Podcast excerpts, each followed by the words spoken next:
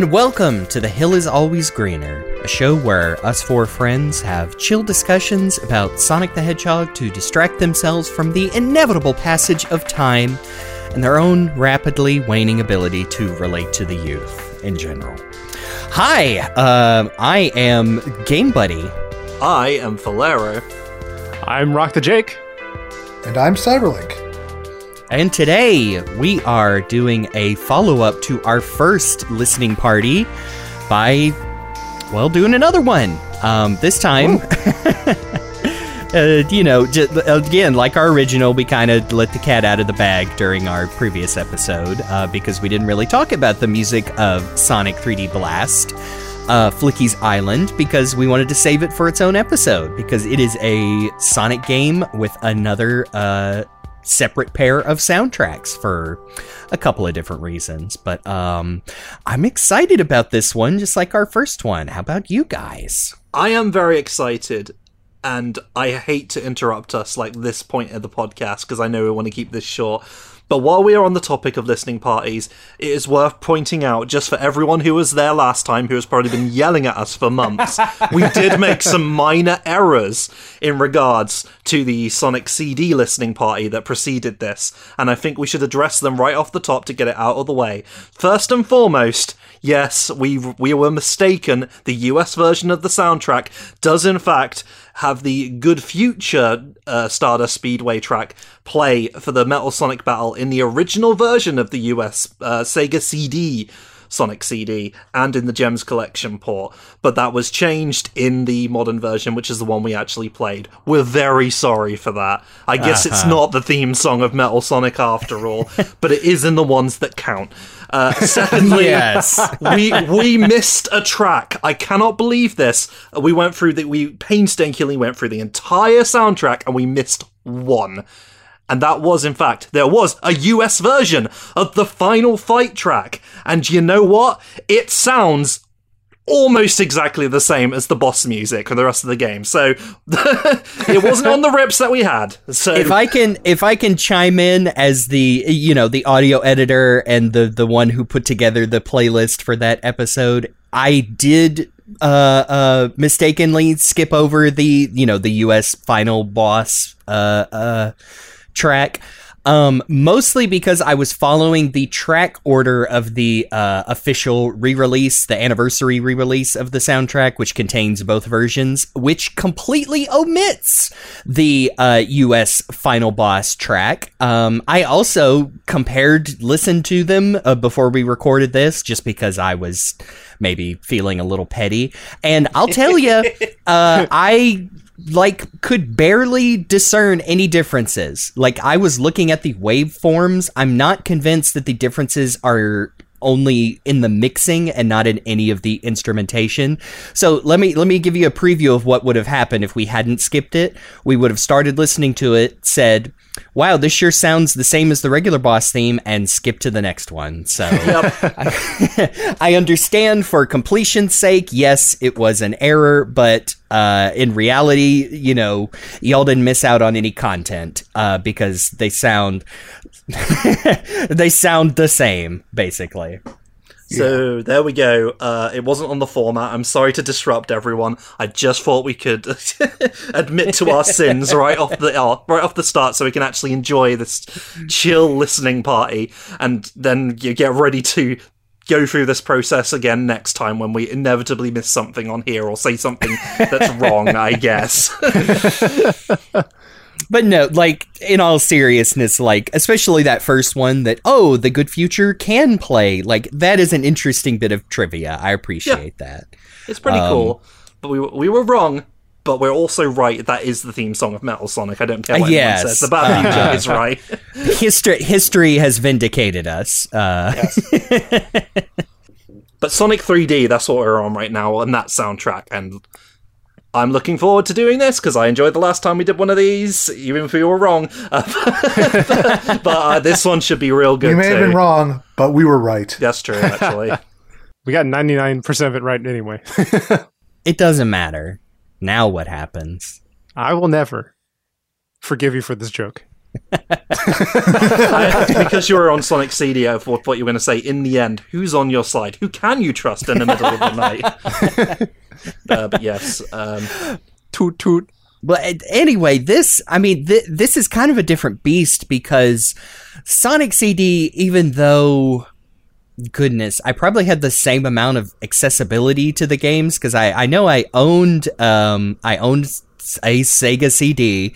I owned a cartridge of 3D Blast. Uh, now I never played the Saturn version, but I I was definitely more familiar with Sonic CD and had listened to these soundtracks in the game and outside of it much more uh, by the time we did our episode on it, but not so much for for Sonic 3D. Um, just because I I guess uh, you know like we talked on the last episode, it was not a I didn't really consider it a favorite classic Sonic game for a long time and just haven't played it as much. So I've heard the the the music for for both versions, uh, the Saturn version outside of the game, but have not uh, sat down and listened to it like an album, like I know I did for uh, the Sonic CD soundtrack. So yeah, I'm I'm interested to uh, uh, approach these from from that perspective.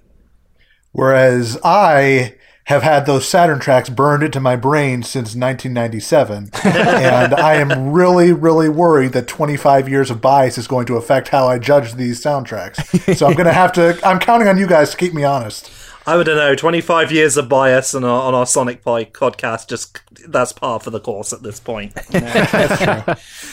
Well, I'm. Th- that's another thing is I I really think that both of these are really good because on one hand you have, you know, Rich, Rich, Richard Jacques doing the Saturn version and doing his his style, which I want to talk about and ask ask some opinions on how to classify it. But it's really good. I really like it. I love his Sonic R stuff. I just love that that uh, uh the style in general.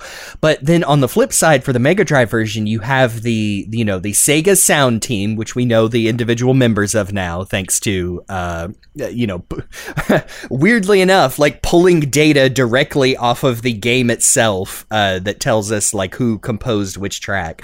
But you have the the the Sega Sound Team basically like this is their swan song of a on working on on Mega Drive Sonic music and I think it shows because these tracks are much more gosh just when you compare like like in uh, rich and and lots of stuff going on and like it's no wonder that some of these just straight up like jumped to sonic adventure because of their like complexity and all. And it, you know i don't want it to sound like i'm saying like it sounds like real music. It's like no it sounds like people who have been working with this hardware for you know a long long time and this is them just like fully unleashing their power with a lot of these tracks It is curious to note that, like last time, we were making a comparison between like two piece, two sets of Red Book audio for the most part, and this time we are having a comparison of like you know full CD tracks and also Mega Drive sound chip uh, soundtracks. So it's, it, these are going to sound quite different, but that's that's that's what makes it stand out to me. That's why this is going to be Yeah. such a different take, you know.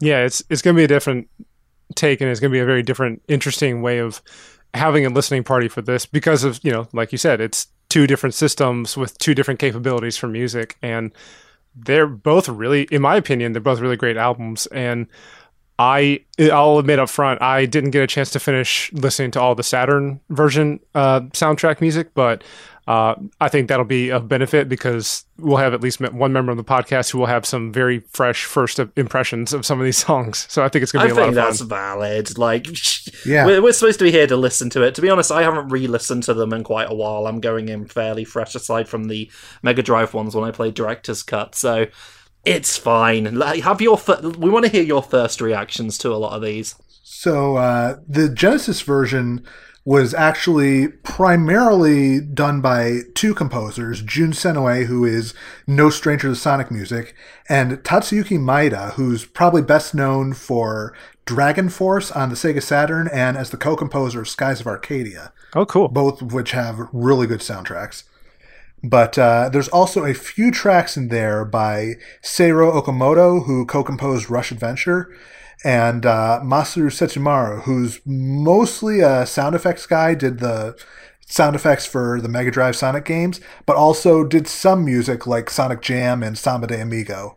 So it's a it's an interesting mix of uh, musical talent in there. I did think it was interesting that although I'm pretty sure it's just reused from Sonic 3 and Knuckles, there's a couple of uh, jingles, but that uh, Howard Drossin is credited with the one up jingle. And, you know, like I said, like his name is in the Sonic 3 and Knuckles credits, but they, uh, you know, uh, I think it's, you have to dig into like unofficial archives to actually find credits on that. And I was like, I did not know that. I learned something today.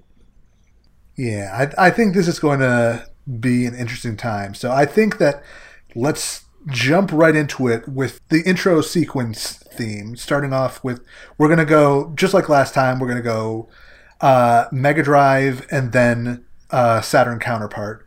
So let's start with the Mega Drive intro sequence composed by Jun Senoue.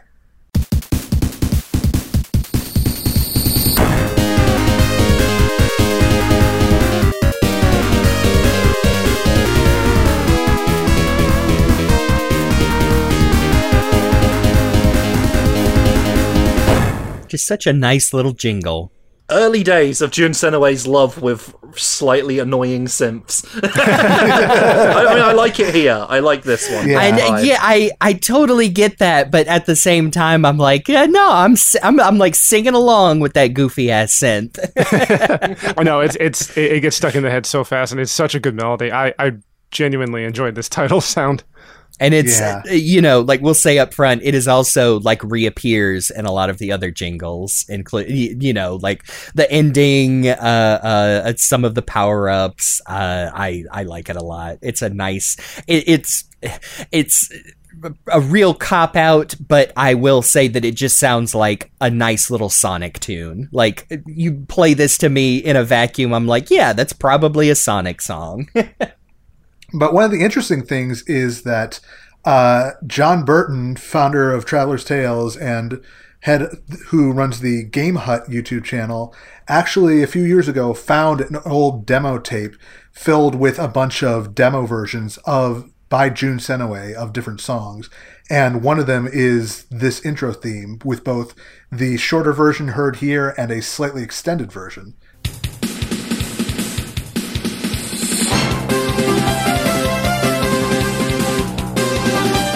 Definitely a different key. Different synth too. Definitely a MIDI. Hmm. Now let's stretch that a little more.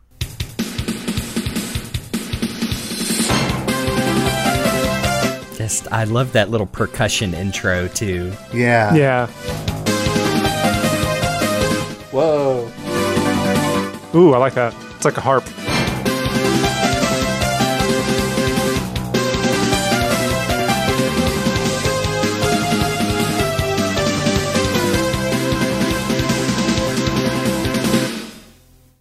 Dig that. I really like that. That uh, that really sort of yeah, it expands it quite a bit. It's like the first time you hear the expanded version of Sonic's main theme from Sonic One on the um, the um, Yeah. Masato Nakamura demo soundtrack. Yes, You're like oh, there's uh-huh. more melody here. Although I don't, I'm not sure that I could have taken 13 more seconds of Sonic awkwardly stumbling through the intro, just kind of waving his arms back. and forth. he does have that goofy run in either version. Yeah, a little bit. Just bounding around like Mr. Blobby from Noel's house party. That's, Yeah. you, uh, that's something that two people in this call finally know about, and Jake Yep, will be none yep. the wiser. I have no idea. And I, I have now cursed with this knowledge, just like all of you. we'll introduce you at the after the podcast is done, Jake. I'm, Okay. and I'm sorry in advance. oh boy. But yeah, to keep it on a similar uh, train, let's jump over to the Saturn opening.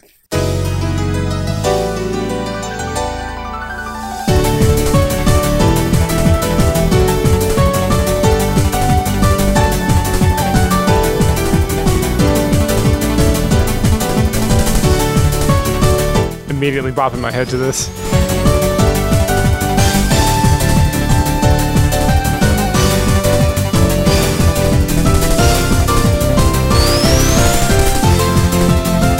This just gets me so hyped up every single time. Yeah, I was kind of uh, uh, spitballing before we started recording about what uh, what genre would you say a lot of Richard Jacques's uh, Sonic music falls into? Because I want to say like. Oh, I don't know, uh, British house music of the 90s. Yes, yes, that's exactly what I'm thinking. Okay, Yeah. because I, I just throw genres around that I think are correct, but it's not so much. It's you know, it's not like overwhelming techno, um, but definitely sounds like okay. If I was going to a hip club, you know, a hip British club in the '90s, and they were playing house music, this is what I would picture of, and it's so it's so nice. He he he seems to blend the you know the those very very fast um, percussions with just beautiful piano, and so you get a mix of like like hyped up uh, tempo, but also almost like this nostalgic. I want to say like yeah, like a nostalgic pain from that piano. That oh, it's just real nice, and um, um, I'm, I'm glad. I think that permeates through a lot of a lot of these tracks. That track also is very much synced up to the uh, opening movie. Uh, we had we actually had that playing for us. Uh, the you're gonna have to search that out yourselves, I'm afraid, uh, podcast audience. But uh, Yeah. there are little bits where sync up to Sonic Bop bopping the badniks, which I quite I quite I quite like uh, synced up tracks like that. Tee Lopes does that a lot with his uh, when he's doing like the uh, backing music to the Sonic animations, and mm, it's really good. Yeah, when when we get to the ending, it's you're gonna find it's a very similar case of very clearly synced to the animation. I think that really goes to show you that, um, like similar to Sonic CD, that this was not just thrown together because they were, oh, we're doing a Saturn version and we want uh, different music. That like it was much more uh, planned out and intentional uh, than that. That there is, you know, that there was never just uh, throw something together. Yeah. So let's jump forward a bit to the main menu theme from the Genesis version, also by Jun Senoue.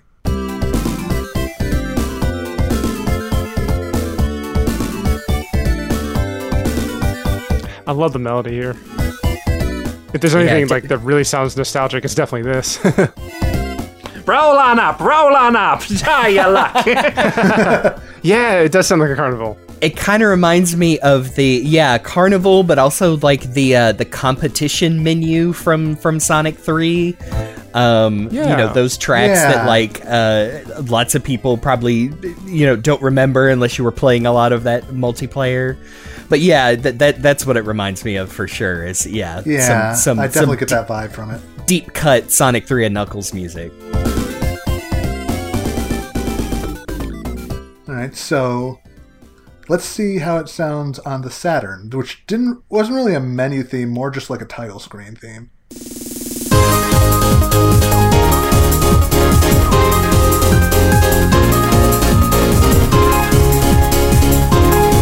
I don't know why, but this kind of reminds me of um, one of the theme parks in Sonic Colors, like the Asteroid Belt one. Oh yeah, yeah. No, I know what you mean. I can kind of hear it. I definitely get that vibe. I think it's I think it's that lead synth being backed up by the uh, the constant staccato piano hittings. The thing I, that sticks with me the most about this one is that this is going to be a leitmotif that sticks around throughout basically every track. They manage to work in this main melody somewhere. I think, again, in the same way as Sonic CD, that really helps to give the whole soundtrack this real feeling of like cohesion. Oh, and I've been perfectly honest about how that activates my one music brain cell. but it also gives me that vibe of like a British TV show, of like midday daytime TV show in the UK during the nineties. Like, Yeah. there's no coincidence that because you know Richard Jacques is a British uh, composer, and uh, you can tell times like these. Which is, coincidentally is the lyric to whatever that British soap opera is. You can tell at times like these. yeah, That really tickled. Sorry. So just like last time, we're going to go through all of the uh, jingles and incidental tracks and everything before we really start diving into the zone. So let's start with the invincibility theme, another Jun Senoue joint.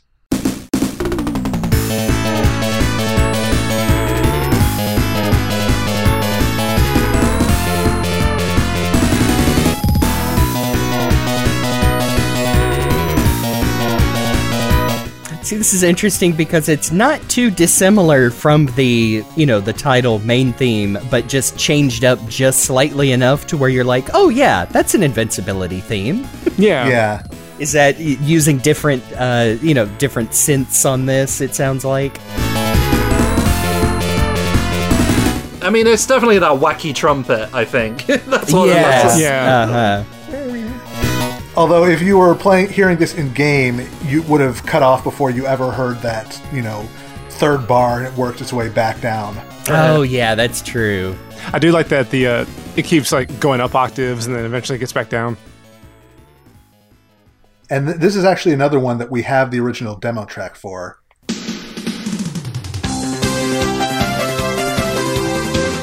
Oh man, I would have. this is the kind of thing I would download from VGMusic.com back in the day. yep, yep. 100%. You know, I think I actually kind of like this demo version a little bit better than the official version.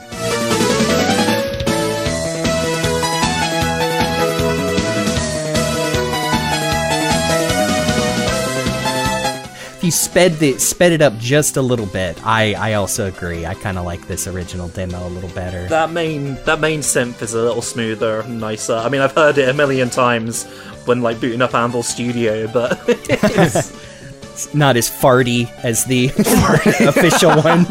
oh, I'm glad you someone was going to say that. You know, Uh, that's a good way Which, to put uh, it. again, I'm not saying that's bad. That's just kind of how it sounds. Yeah. A little bit.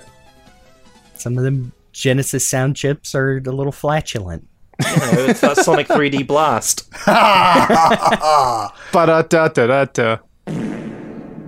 Saturn.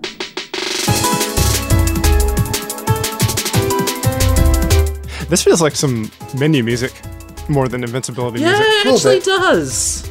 Like you know what? I could hear this in like one of the extra menus for uh, the Sonic Mega Collection.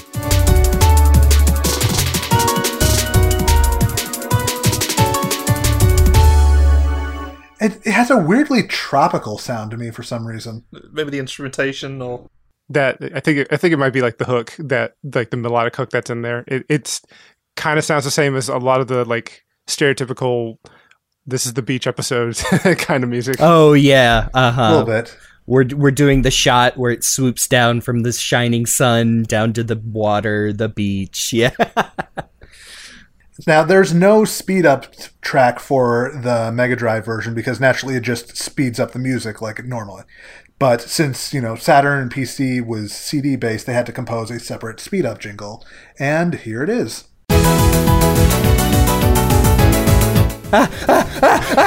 It's like it's like the composer went to the band and said, "Hey, here's this music, but I forgot to write the actual uh, tempo, so twice as much." yeah.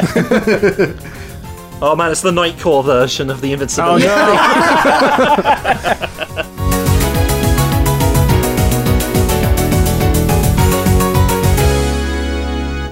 I love the outro.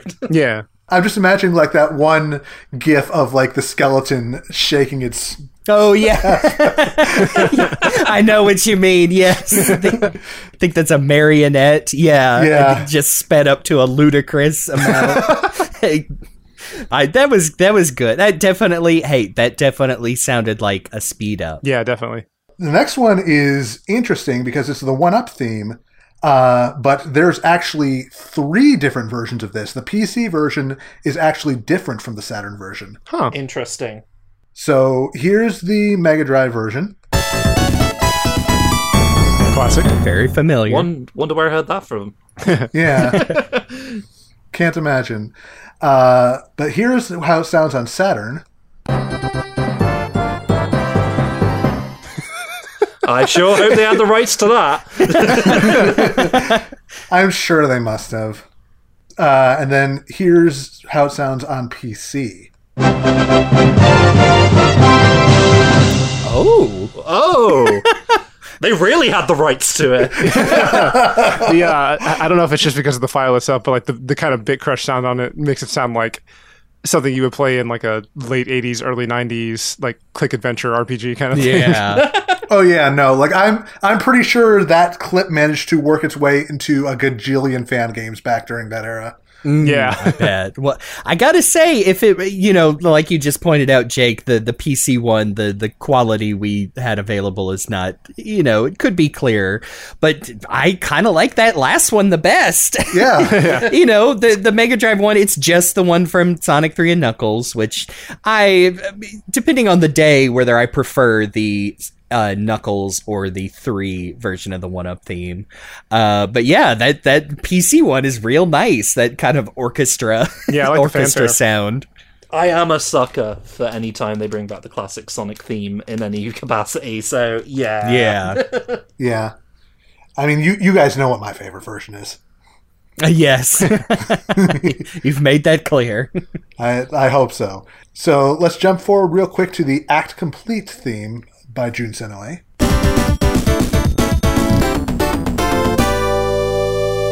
Again, very familiar. Yeah. Yeah. It sounds like they straight up pulled it out of one of the older Sonic games. it just straight up is Sonic Three. But then uh, on PC and Saturn,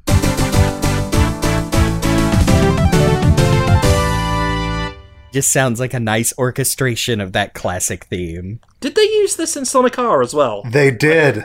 Just a straight up the same one.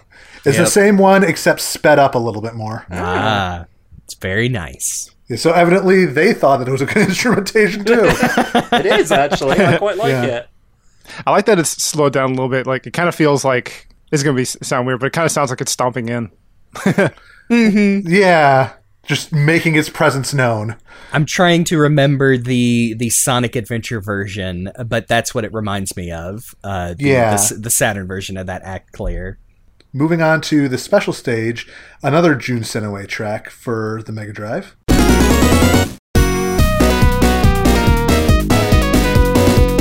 I can't help but you know see those goofy Mega Drive special stages. who, Yep. you know, like we said, comparison to like the PC ones, I appreciate more now. But There, man. Like we talked about it last episode, but the silly little rickety bridge that Sonic's sort of like Yeah. stumbling across while this music plays. It's it's weirdly perfect. I don't know, I know, if it, yeah. that I was intended to be as clumsy as it comes across, but I like it a lot. I feel like this is this is the kind of thing you play at like a child's birthday party. well, I was gonna say that this, like, a s not necessarily Chaos Emerald special stage, but reminds me of these special stages from Sonic Three and Knuckles, like the you know. Yeah, like the little mini ones, like the uh, bonus stages, right? That's what it get definitely. the uh, the stakes aren't as high, you know, blah blah blah. It's silly, silly music. Or it's like a big dopey clown has come out like, "Hey, kids!" Why do I feel like this would fit perfectly in like Aero the Acro-Bat? Uh, yeah,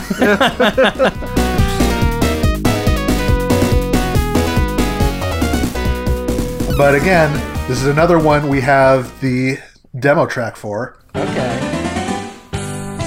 Again, carnival music. yes, this even more Oh, yeah. so. Here comes the little car drifting around the circus ring.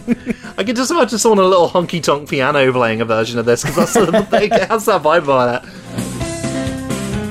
It's like from Steamboat Sonic, you know. yeah. Yeah. Now, the interesting thing about this one is that this is specifically labeled the Tails bonus stage.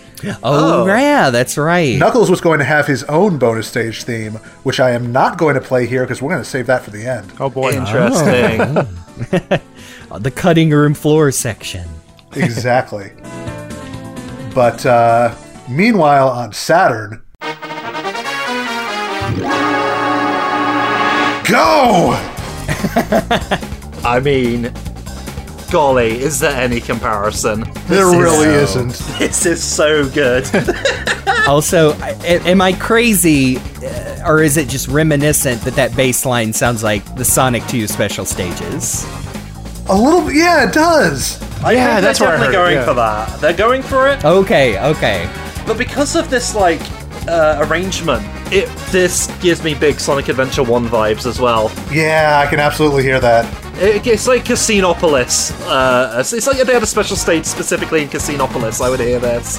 I desperately want to hear this with live horns. Oh yeah, that'd be awesome. man! Oh, yeah. Yeah, that that man, that bass line, the bass part is just putting in all the work, and I love it. Yeah, as much as you know, the the, the Mega Drive one, like we said, fits the goofy special stages on that, but this, uh, there is no comparison. This just kicks ass.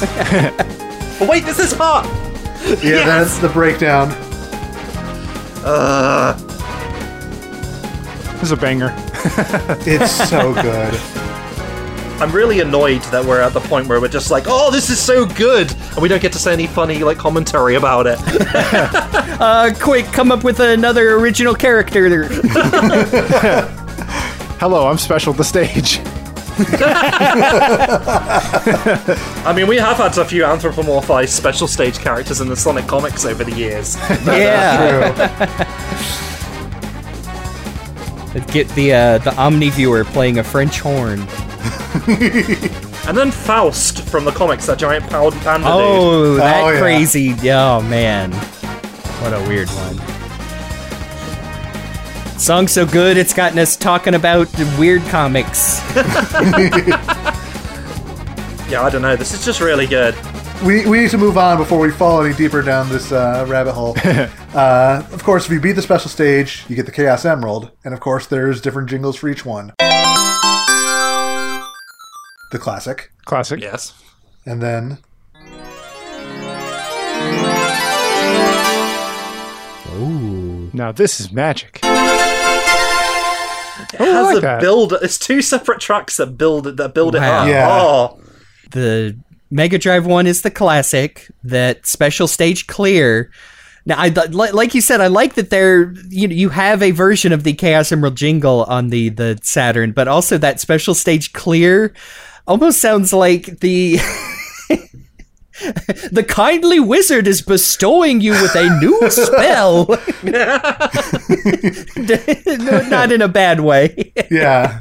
No, I, I absolutely get what you mean. I'm just happy for any sort of like anything that sort of like takes uh, a familiar tune from Sonic and sort of like builds upon it.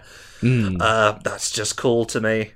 I yeah, love it when they yeah. do it in Mario. I like when they do it in Sonic, but they don't do it There's enough in Sonic. So yeah. this is cool. Jumping forward a little bit, uh, the Mega Drive version actually has two boss themes that it alternates between. So here's the first one by Tatsuyuki Maeda. Yeah, I don't mm. think I realized that. oh, I noticed this. At least through my my recent playthrough. throughout like all the Genesis music, like I think you know what, not even just for Sonic music, but like Genesis music in general, like it does such a good job of really pushing out the bass and the percussion. Because you know like with the super nintendo you only had like so much space to work with it but i believe genesis had a little bit more space to work with as far as music composition so you could really like program individual instruments up to a certain amount i'm sure but like yeah. but man that that bass just punches the Super NES sound chip was definitely more powerful than the Genesis, but that just meant that the composers on Genesis had to kind of be a little more creative in making the sound chip work for them. And I think that the Sonic soundtracks in general are some of the best examples of that. Yeah, I think I think it's unfortunate you had a, a brief amount of time where people were like, "Man, the sound on the Genesis sucked," but the, all their examples were like third party ports that weren't developed on it originally uh, yeah. and yeah like you said you seems like you really had to to approach the the the mega drive the genesis sound chips like as their own thing they didn't understand the gift of the, the Mega Drive sound. Chip. They just uh, didn't get it, man. but interestingly, this one has that kind of more like uh, Master System Game Gear vibe with the yeah, instrumentation. Yeah. And so much so, this specifically reminds me a little bit of Underground Zone from Sonic 2 on the Master System and Game yes. Gear. Yes. Yeah, I can absolutely hear it. Definitely hear it. Uh, this is a real good one. Uh, it is interesting that it gets two tracks, though. Like two boss battle tracks. Uh, yeah. Just to fit the theme of whatever one you're going with. Yeah, so let's listen to that second one, this time composed by Jun Senoue.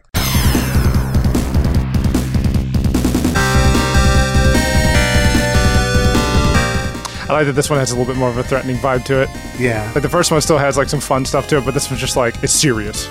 When I think Sonic 3D boss theme for Mega Drive, this is the one that comes to mind first. This one I can hear the the Sonic 3 instrumentation in it for sure. Yeah but it's it's not dissimilar from the the other one at all. It's almost Yeah. like these two guys like doing their own takes on the the same melody. Uh, that's that's cool. They really do complement each other in a lot of ways. I like this one. This one kind of like this actually gives me more of a later game boss kind of vibe, like some some like you know like when you get to like the oh the uh, big arm boss from uh, not quite the same, but like it's, it's definitely a bit definitely a bit more sinister, a bit darker, but it, it loops a little quicker than the other one. The other one's uh, got a bit more going for it musically, but I like this. Yeah. Meanwhile, over in Saturn PC land, Oh no, the laughs are back. yeah, Richard was Jacques just- has shown the Sonic CD soundtrack. He's like, oh, that's how you write a Robotnik song, huh? I, I immediately thought of that too. I said, Yeah. "Oh, what a what a pleasant coincidence." Slash, I mean, could be an intentional reference. it's hard to say. I mean, they wouldn't have gotten that uh, version over in the UK, so it might just be coincidence. Oh wow, yeah, that's true. This is. Yeah, that's true. But this is really fascinating to hear. Uh, this this is definitely sinister, but not like as overpowering as say the US version of the Sonic CD boss. Yeah. But the, you know they go into the organ, uh, like here. it's just oh yeah, it's kind of creepy. I will say though, when we get to the main melody, like I think that's coming up again. So yeah, there it is. So that little uh, that little minor piano chord going on in the background. Slow this down a little bit. I think you've got the Goosebumps theme. Oh, really? Maybe not exactly, but that's what it makes me think of.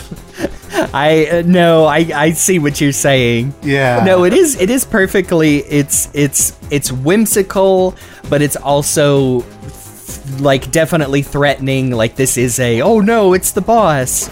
But no, I I like it a lot. I like that it still is perfectly like uh uh happy in its own special way.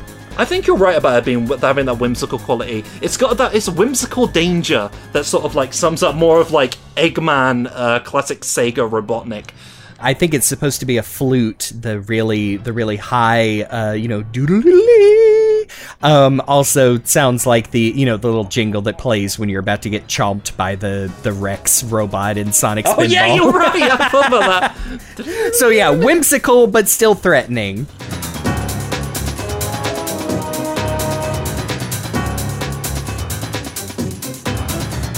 Player beware, you're in for a scare. Doctor Yeah. Robotnik lurks tonight. Cover your quills, you might have a fright. So, assuming you didn't do too well against those bosses, you might hear this continue theme by Jun Senoue relatively often. Sound familiar? yeah, we know that one. Yep. Why wouldn't I want to continue? It's such a happy, jolly time. No way, I don't want to. This is one of the jazziest songs that I've Oh, in yes. history. Like I know, like if we ever do, if we ever cover the Sonic Three soundtrack, we'll have to get into it more. But I just love this little song. Yeah. Yes, Yeah. I, I love that. I mean, I was just doing my own terrible version of it, but yeah, that that uh, bebopping version they put out just a couple of years ago, and you're Yeah. like, what a weird thing to do, but also completely fits the song. Like, Yeah, absolutely, somebody vocalizing over that beat.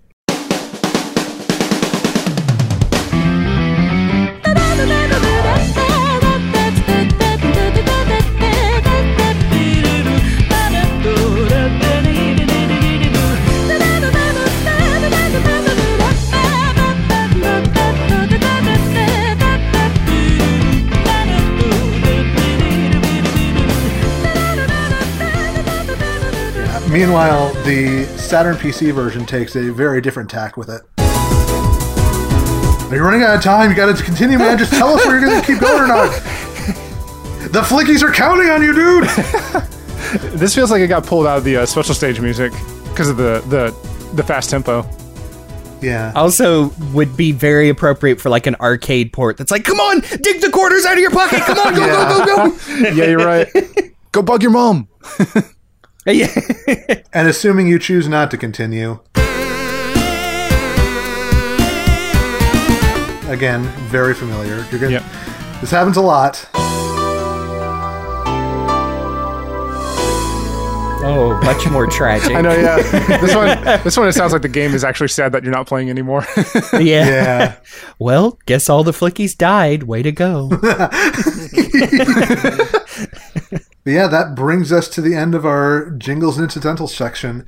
Now we're getting into the zones proper. Let's do it. And we're start we're starting off with uh, Green Grove Act One, which should sound very familiar.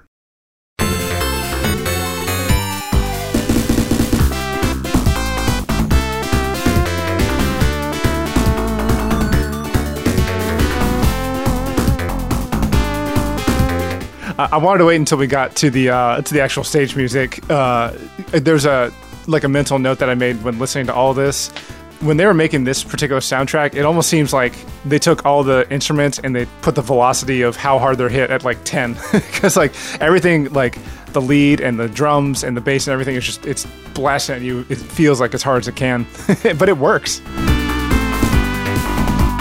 Like I tell you, I do not blame Jun Senoue for wanting to reuse this for Windy Valley and Sonic Adventure because this is probably one of the best ones on the soundtrack. That's right. I was trying to figure out Yeah. where this one was from. Yeah, there you go. This is specifically the air, which is the the last part of Windy Valley after the tornado. It kind of feels like it's one of the most iconic early stages next to Emerald Coast is this. So it makes sense like when you open up into that section where you're like this really truly Sonic 3D section that we would have a song referencing Sonic 3D. Yeah, that's that's kind of funny that yeah to think of like oh yeah, and then I mean we'll get to it, but the other stage I think people pull from Sonic Adventure is Twinkle Park, and hey, guess what? yeah. It- this has just got such a good melody, and it, it does it almost feels singable. I want to sing something along to this little. You could easily write lyrics to this, and multiple people have, I'm sure. Oh man, I just uh, sorry. I want to hear what Demon Tomato Dave was singing to this because now, many of you know Demon Tomato Dave is like a really good like you know lyrics lyricist, but like his his lyrics for the Sonic the for the Green Hill Zone theme were "My name is Albatross Mike" or something like that. It's, it's Diddly do, diddly diddly do, let's take a poo. we will go to Green Grove and we'll do the poos. Yeah, it's- you're almost certainly right.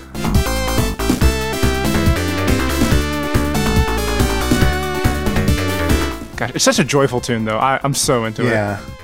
Uh, Jun Senoue was given the task, uh, make a Green Hills esque kind of song. It's like, yep, I mean, but it's its own thing. I like it a lot. Yeah.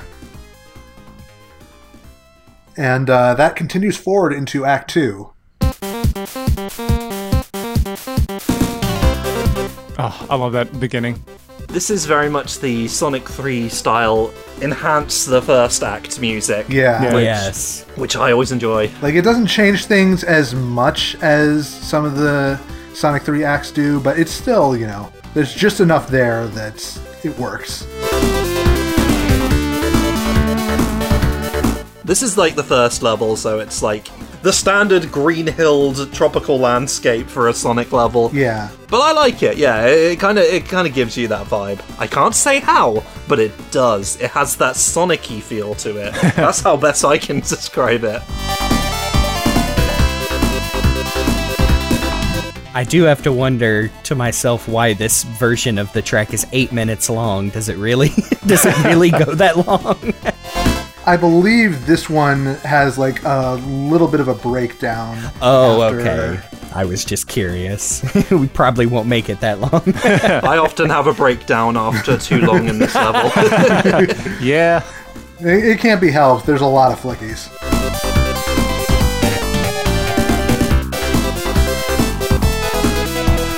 I like that there's like a melody and then kind of a sub melody happening right behind it.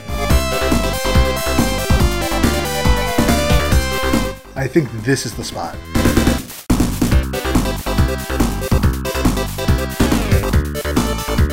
this is the kind of thing like Jun Senoue's Sonic 4 soundtrack is I wouldn't say maligned, but it has its issues. Um, and uh, one of the issues is that they would loop too soon, and this track has just got its whole extra section here.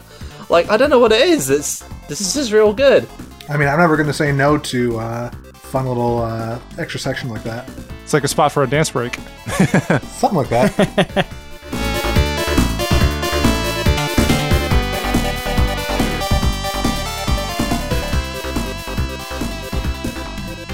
Uh, this is another one where we have the original demo back when the stage was apparently going to be called Green Alley. Well, that does that's not alliterative. No, not particularly.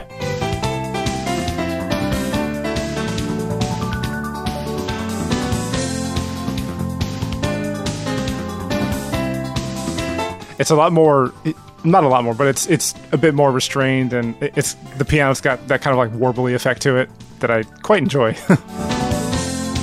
it's also very different from uh, like the adventure version we'd hear just a few years later. I was about to say the adventure version is very bombastic, like even compared to the the Mega Drive version, and this is very just like, oh, you know, it's it's it's there.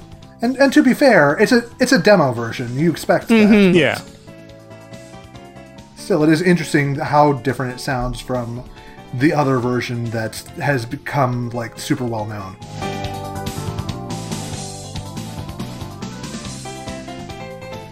So meanwhile, over in Saturn PC side of town, Oh, hello. oh, that's so good. Once again, the palm tree. It's like going for Sonic CD stuff because this has got Yeah. that Yeah. palm tree panic. Yes. Universal salsa, you know, platonic salsa experience. that you Platonic get from this salsa. kind of level. And it is another interesting thing that, unlike Sonic CD, like the Saturn uh, and the PC to a lesser extent levels of this game look different. So I feel like the sound, the you know, the the alternate soundtrack, the Richard Jacques tracks, also like you know, if I can make a broad statement, like fit the the visual changes a little bit better. Yeah. Because when I'm thinking of the Saturn version of Green Grove that has a little bit of fog, the textures on the ground are different, so it's not so much a one to one, you know, Green Hill, Emerald Hill checkered pattern. all the animals hanging out. Yeah, and I'm like, okay, yeah, this is almost, you know, it's ultimately the same level, same layout, uh, same name, etc. But you know, fitting the the differences a little bit better. Expand the look and expand the, the sound, the atmosphere of the soundtrack too. Mm-hmm.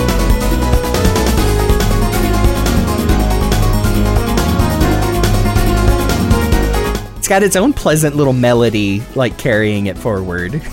Yeah. Again, this goes back to what I was talking about with the leitmotifs. That's true, but it could also be another like '90s TV show over here. Yeah. I feel like you were going to get that a lot. I feel like the next one is actually even way more 90s TV opening ish. okay, let's see. Let's check out Act 2. Oh my god, Yep. you're right. Yeah. Wait for it.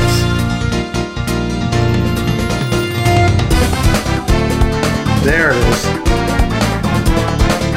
I mean, yeah. It's, you could- I'm imagining like a cast, like an opening credits crawl, and like the cast members popping up of whatever this yep, yep. I was just thinking that. daytime soap opera show is. Smile, look at the camera, title card. I could actually also imagine it like I'm from like one of the Australian soaps we had over here, like a Home and Away or ah. Neighbours. Like, that, again, like sorry, this is just the British effect, but I mean when you've got like Richard Jacques here, Yeah, no, I see. I'm thinking like you know something on Game Show Network would have this theme. uh, Yeah. maybe. Although the, the intro of this track made me think of Full House a little bit. Yes, Yeah. yes, that very particular sound. Which again, I, you know, you you might think we mean that like making fun of it. Like, no, we mean that affectionately. yes, yes. Yes, it's nostalgic for us. yes. There's a reason that people remember songs from that era because they were very well done and designed to be catchy. Yeah. You know what else this reminds me of? It reminds me of beach levels from Kirby games. Like I can, I, I can see myself like playing Kirby Return to Dreamland and just you know swimming with this little life preserver on in the water.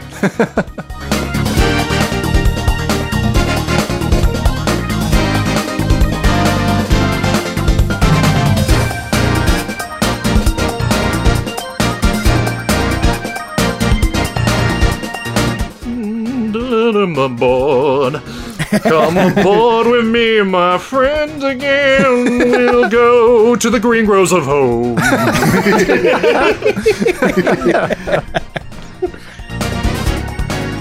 So out of Act One and into Act Two with Rusty Ruin Zone Act One by Tatsuyuki Maeda. Oh man, I gotta say up, up front, like both the Genesis slash Mega Drive version and the Saturn version, Rusty Ruin Zone just it slaps. I freaking love the music for Yeah. both versions. I, I, this is definitely Yeah. my preferred one, but like, ah, it's so good. See, this this sounds to me like a little bit like uh, Collision Chaos.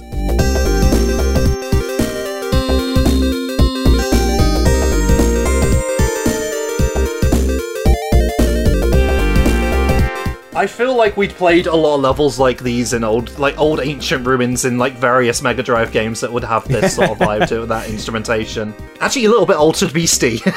Yeah, I can I can kind of hear that. I, I feel like Altered Beast is a little bit uh, more of the Genesis twang to it, but Probably, yeah.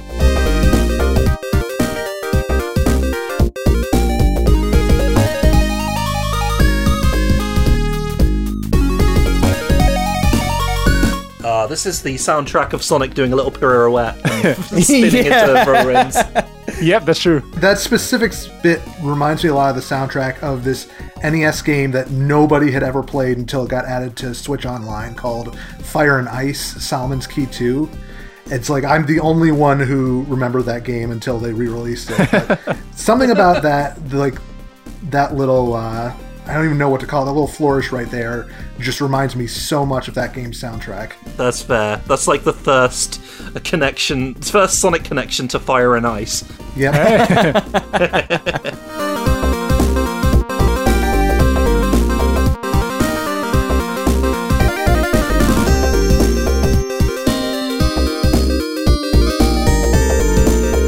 I really, I love the melody hook for this. I think my favorite part of the song, honestly, is the connection between the bass and the and the percussion. Because like the percussion's just got that really good backbeat to it, and then the bass line is just doing the same thing most of the time throughout the song. But it's just such a strong bass line. It just and like I said earlier, like with the Genesis soundtrack, everything feels like it, like the velocity of the strikes and everything is up to like ten. So it just it, it's impactful, but it's so groovy too. I love it. Yeah, and that back that backing instrument is very much Marble Gardeny. Now I've listened to it, so again, the the ruins connection. I can definitely hear that. I like similarly it sounds like because the like you said the leading percussion that bass is so solid and consistent that it feels like it gives the like the little flourishes we're hearing right now like even more license to just be like crazy and out there uh, and I, I love that contrast Yeah. Yeah, I feel like when you, for a lot of music, not all, but I think for a lot of music in general, when you have the the drums and the bass with just two really solid parts that they're playing, especially if they're doing what they were doing a little bit earlier, where the bass and the and the kick drum are hitting at the exact same time, it lets the leads and stuff have a little bit more room to fill the space because you've already got a really solid foundation. Yeah. Well, let's see if that foundation carries into Act Two. It does So good.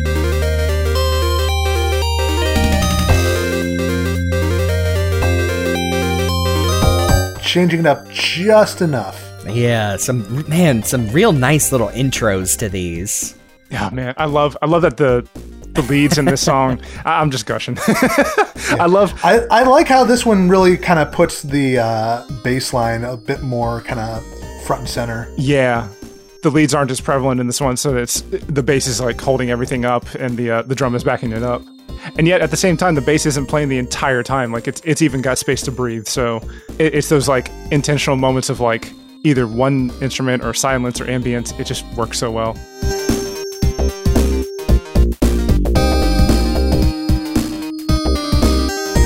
I feel like this sort of like breaking down the track a little bit for Act Two would happen a fair bit in Sonic Three, like the, the- like in like Marble Garden Act Two, for example. So this sort of thing sort of matches that feel. Yeah. Just kind of a nice, almost calmer uh, take on the original track. Yeah. I really want to hear somebody play like the bass part of this on a real bass guitar and doing like slap Oh, stuff. yeah, for sure. Oh man, just hearing this with some slap bass would be freaking amazing.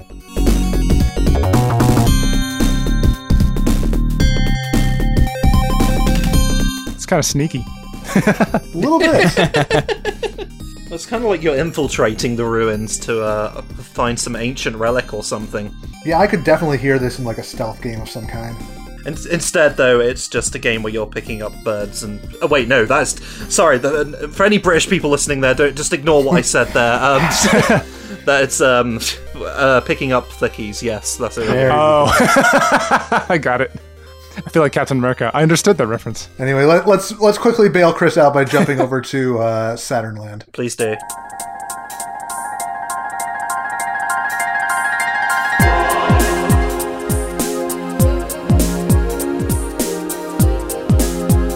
Now, this is one of the tracks that always stuck with me. Like something about the overall vibe of this stage. Just oh, it's so good. This this one on the Saturn, if I'm remembering correctly, has some really heavy fog and rain, doesn't it? Mm-hmm. Yeah. Yes, yes, yes. Yeah, and I feel like this track is also like there there's a reverence for these ruins that you know Sonic is pirouetting through. But, but it, yeah, it feels kind of otherworldly. Now, this does feel like something that my mum would pick up on, like an one of those, those like ethnic CD, ethnic like atmospheric CDs, like yes. Yeah, like uh, call like uh, music of the the native lands or something like that. Uh-huh. We would like we even we would get commercials in the '90s for like Celtic woman, Oh, and it was lots of like you know vocalists uh, just vocalizing with no lyrics, and uh, you know I know I know exactly what you mean. yeah. But what wouldn't stand out here and would fill right in place is some like deep voiced person like speaking over it, like You are one with the cosmos. yeah.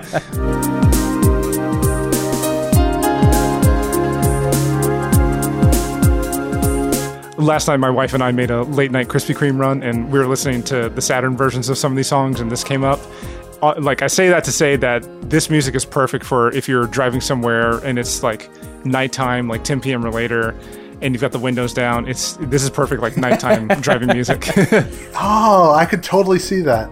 Street lights passing by and all that. It's dude, it's perfect. Yeah. It's all re- also really good for a ruin stage, I think. yes. yes, Yeah. yes, ultimately so. I love that little bit of chanting in the background. Which I'm pretty sure. I, I'm pretty sure I also heard that sample in Spyro 2, but I'm just saying. I was about to say, is it even? Is it a? It, it's not a, not a human voice. It's some kind of synthy uh, reproduction, isn't it? yeah, I'm. I'm sure it's a. I'm sure it's a sample from some like sound effects sample CD. Yeah, yeah. I guess it could be heavily processed. It could be a real person. It might just be pitched down to give it that sort of strange ethereal vibe. Yeah. Well, it kind of sounds like um, like the keyboard at my church where it has a setting for choir as the instrument, and it just sounds like Yeah. oh, oh, Yeah.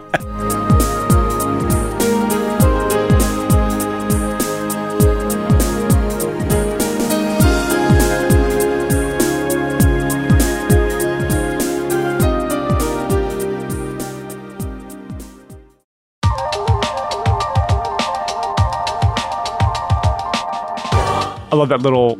It's not a full on shuffle, but it's kind of a shuffle on the on the drums where it's there's like a little bit of there's constant like hi hat. There's a little bit of like a lot of moving snare drum, and then that bass that kick is just like doing just like the right hits for the the downbeats and everything. It's oh, I love the beat.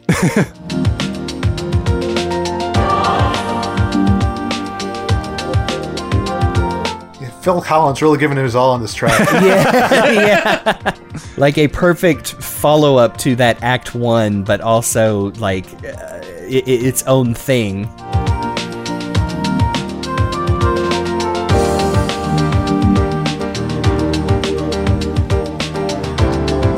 Yeah, I, I only make partially make that joke. This really does sound like it should be a Phil Collins track. it does, yeah. Yeah, which is ironic because this wasn't on the Genesis. Ah. We were joking last night that this track sounds like if you made a YouTube channel for like Sonic chill beats to listen and study to. yeah, Yeah.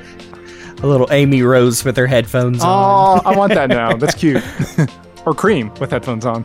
I don't know how the headphones would fit over all of her ears. This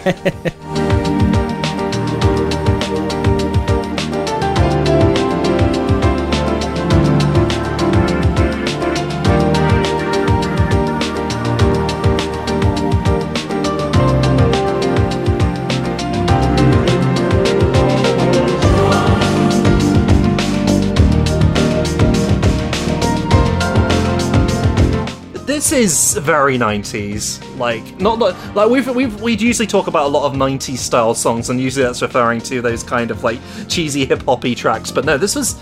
I feel like there's something about this that was reminiscent of the time. Yeah. A lot of music was doing this kind of stuff. But that's not to say it sounds generic. No, it sounds great.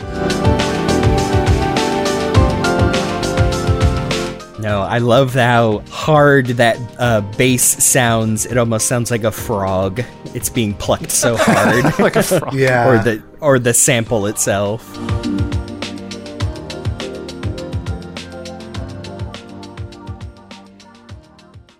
Let's go a complete tonal shift to uh, Spring Stadium. This batch is by uh, Jun Senoue, and it's gonna be it's gonna be a hard pivot. Let's say that.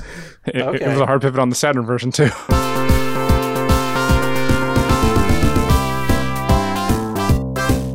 Hey Jun, can you give us a casino night, but not really? A legally distinct casino night.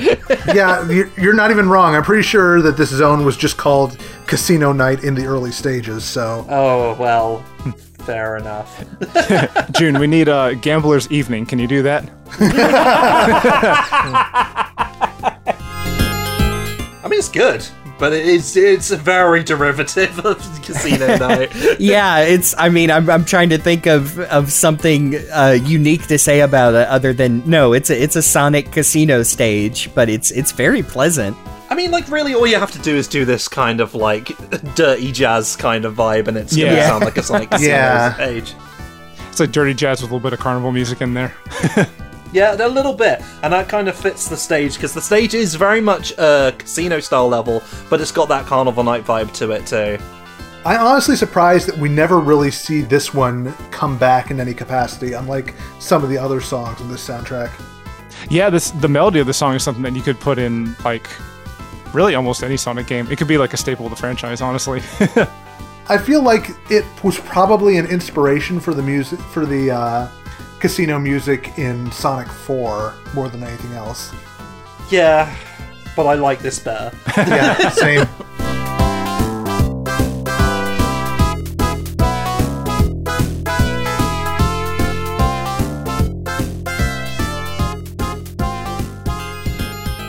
And as it happens, we also happen to have the Casino Nights demo track for this song.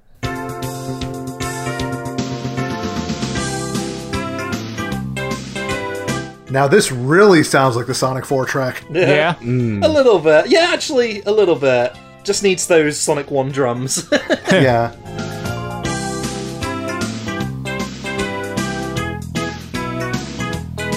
Yeah, this just it, it just kind of sounds like a stripped down version of the regular music, which you know it's a demo track. So I do feel like it's it's a bit like one of those uh, when you get like a Casio keyboard. It's a little bit like one of those demos that would play. oh yeah, Yeah, Yeah. maybe the keys light up so you can play along. yeah.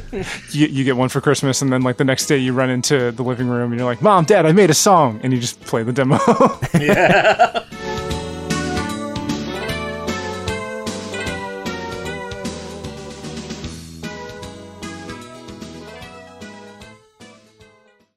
So let's see if that energy carries forward into Act 2.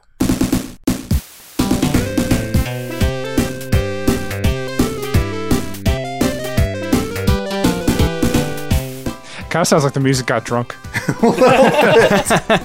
It, it sounds even more special stagey, in my opinion. It does, yeah.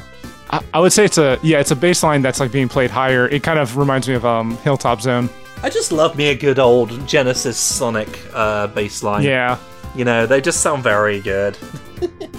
But it really just like we were saying, it real you really need to know how to work with this sound chip, and you can create magic, which most people could not and would not. yeah, unfortunately.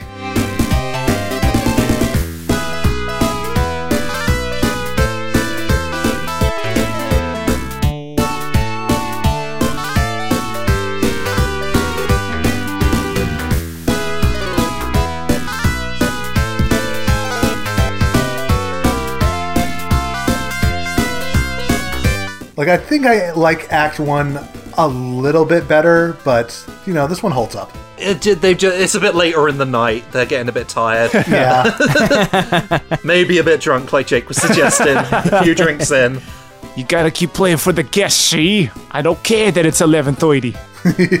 I mean, they're probably sick to death of having to wander around the stage and get bounced on things and get electrocuted just to get to their instruments. And Don't stand on those spikes too long; they'll pop right out. I thought this was a casino. I can't even gamble here. Where's the machines? No, no, it's a spring stadium. What the heck is that when it's at home? That's where you're working now, kid. You want to make it in a business, you gotta do the spring stadium. then you move on to the casino night. You know what I'm saying? And then finally we'll release you. Capiche? I don't know what we're doing. I'm liking I'm liking this clown mafia we've established. No, it's just so then he goes back to his instruments and just has a sad honk of his nose. the Genesis version is more casino-y, but I think that the Saturn version is way more like carnival-y.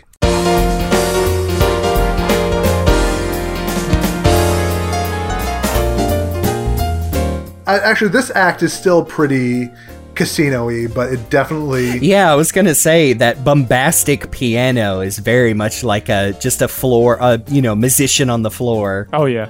But then again, with the the things added to the Saturn version, the big Eggman balloons, the giant uh, shining marquees, it's just a, a perfect complement to all that. so yeah, this is definitely that. Definitely a bit more smooth jazz.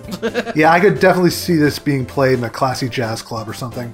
I, I can see the stage where you have like the the whole horn and brass section behind their like little stands that have the music, and you got like the piano on one side, the drummer on another, and you have some slick back hair dude in the middle just going like, "Hey there, welcome to the Holiday Inn." the, you know, it is a shame that this that like this is the good music. This is the this is the jazz band that's still going and still going strong.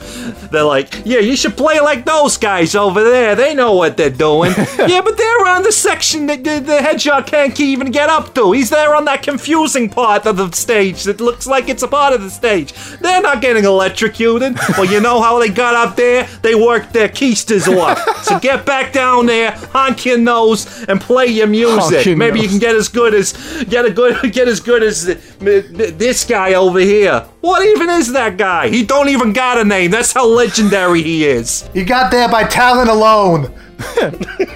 Talent alone, not even the name. He he made a name for himself and he ain't even got a name. We raised him in a test tube, put a trumpet in his hand the first day. Legend.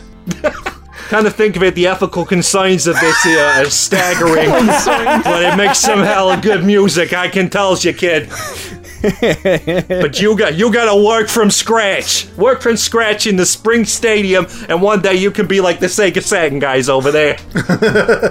Also, this is really good jazz. Yeah, it is. Yeah. It really is that that uh, appreciating this little breakdown right at the end. oh man. Yeah. Oh, this piano solo. I mean, like, what can we say other than it's good? Yeah. Yeah. oh, enjoy enjoy it for the moment, friends, Oh, because this next track is where Richard Jacques lost his mind. Oh. Welcome to the Looney Tunes cartoon. Yeah, basically. wow, that really All the is. merry-go-round broke down.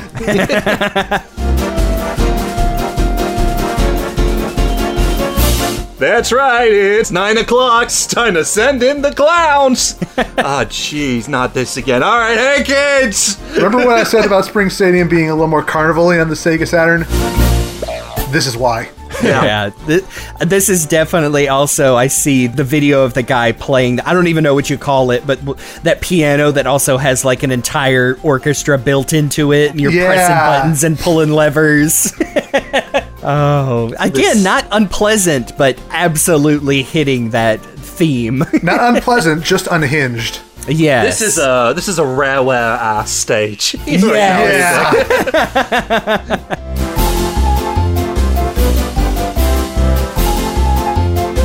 But wait, we've not even got to the real good part. There we go. slide whistles and everything.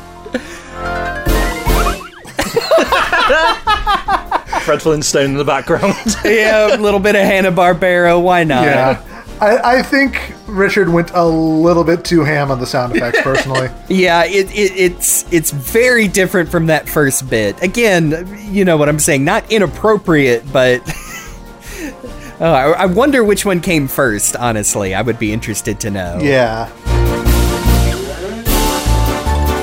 Uh, I don't know, but uh, I like to imagine this is all happening in the same area as the, the smooth jazz. They've got to put down their instruments as the, the clown cars come in. but like immediately as the stage starts, imagine like a little clown car and like hundreds of clowns like popping out of it. They're, they're doing their best to keep playing while all of these cartoon antics are happening in front of them. Oh, here we go again.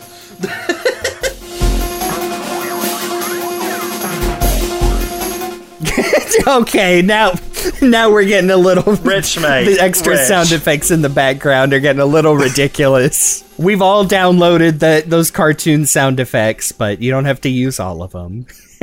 So I think we need a breather after that last song. Let's Yeah. take things down a notch and chill out a bit with a zone that we have talked a lot about over the last couple of episodes. Oh, that's true. Diamond Dust, starting with Act 1 and 2 on Genesis by Tatsuki Maeda. Gosh, that that the melody hook is just it's an earworm right from the start. These next four tracks might just be my favorites, I gotta say. Now, you see, uh, yeah, these next four tracks are ones I'm quite familiar with because for some silly reason I decided to make myself a winter soundtrack for during the winter for like video game music. You too? There's, yeah. Oh, really? it just gets me in the spirit for Christmas. I've done that, which I'll say up front because it's again connected to all of us. Our our mutual friend uh, Jez, I think, is the person that turned me on to making a holiday playlist with lots of winter video game music. So I know I I also have sitting on my computer like from 2014 on like different ones where I just you know search in my uh let's see winter snow uh you know etc Yeah. diamond dust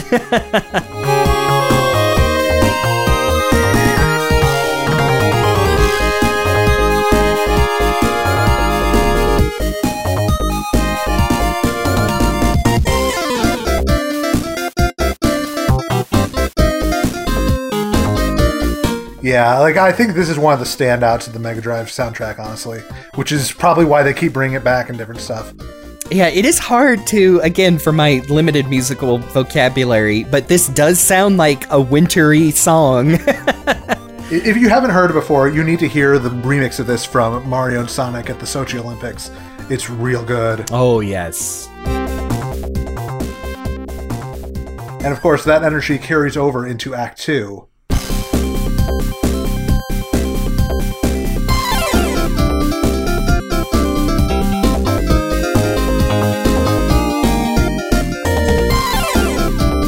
Just a little different. Just a smidge. I can't pin down why it's wintry. Uh. like, But am I limited- wrong? No, you're Am I right though. You're absolutely right. Like that's that vibe you get from it. I don't know it's like the twinkly nature of the backing uh, melody. Like it, it's not like stereotypically ice level kind of music. Yeah. But it definitely gives you that sort of like that we- weirdly warm feeling of being in a cold stage. it's definitely going to get more stereotypically wintry as we move on, but like something about this track just has that vibe to it. And I think it is that instrumentation there. Almost evokes the feeling of walking like a boardwalk that's been decorated for a like a winter festival.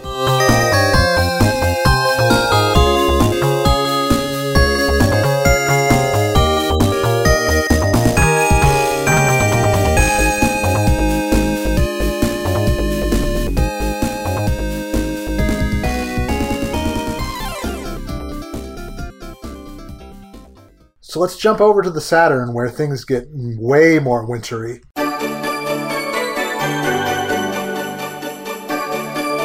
Oh, Christmas.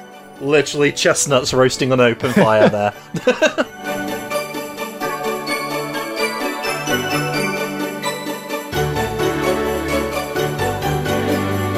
I I, I kind of wish sleigh bells were more used and more accepted in genres that don't have the word Christmas on them.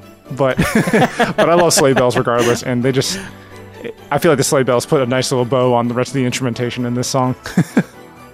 You can just add sleigh bells to most music and you'll be like, ah, it's the Christmas episode. yep, that's what they did with the uh, Adventures of Sonic one.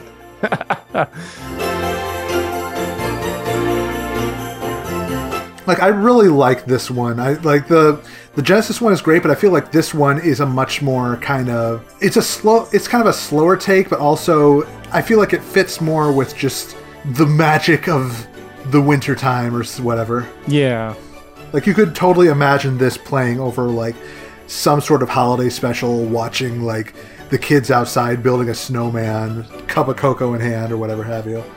yeah, if, if the Mega Drive version was was walking on a, a winter uh, decorated uh, boardwalk, this is like, oh, it's time to walk back home and sit by the fire, and oh, there's carolers walking by, and uh, it, it, I mean, it does just put a smile on my face. Yeah. I, I think we said about uh, um, the last batch, uh, it's you had some like rare uh, Nintendo 64 sounding vibes. This one too, but a- again for very very positive reasons. Yeah.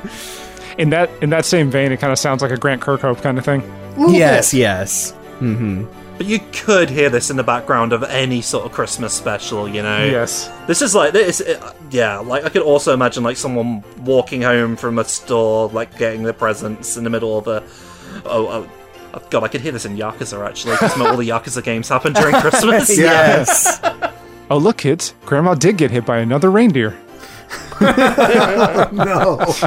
I guess like again, uh, the enhanced look of the stage in the Saturn and PC version uh, also is reflected here in the music too. that goes a long way to kind of create synergy between the visuals and the uh, music. It's interesting that a lot of the music so far, I would say all of it has had, um, as far as like percussion, it's had the standard kind of like drum set, like sound and feel that you would think of. But this one, the only real percussion is the sleigh bells and then the occasional like cymbal rise roll thing, and it's it's a nice change up to you know just to really change up the percussion especially that it's not just like something hitting on like the ones and the threes out, out of a four count measure it's it feels more orchestral Meanwhile, when you jump forward to Act Two,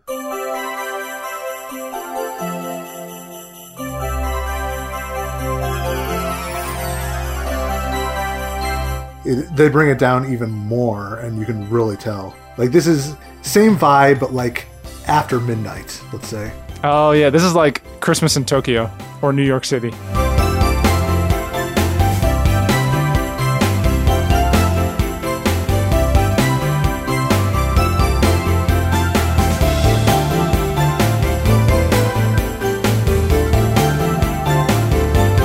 Okay, I'm gonna say this. It's gonna sound like I'm joking and making fun, but I mean it sincerely. Whereas this reminds me of the entire, some of the other tracks on the Rick Astley album that "Never Gonna Give You Up" comes from. I've listened to that whole album because it's really good, and there, there, some of the the ballads on that remind me of this. Again, I. Uh, that and um, oh gosh, again another thing I'm completely sincere about is some of the uh, closing themes for Inuyasha remind me of this. Yeah, Now that's a pull. very the, the very heavy sit. Hey man, I every night on Adult Swim. Oh, but it's very good. Again, it kind of sounds like a ballad. Like I could hear again uh, the same maybe the same vocalist that sings on the credits scene for the Saturn version. I could hear her singing over this song. I love this part too. Yeah. I could hear like a cheesy Christmas ballad on here, just like like you're the best Christmas present ever. Christmas, it's Christmas time, it's Christmas.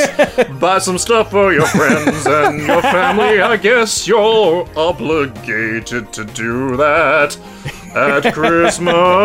Don't be a social pariah. You have to be a consumer and buyer. yes. We got it. And now I would like to introduce uh, Falero and I's new band that we're starting. we do specifically Christmas music. that's our thing. That's our thing.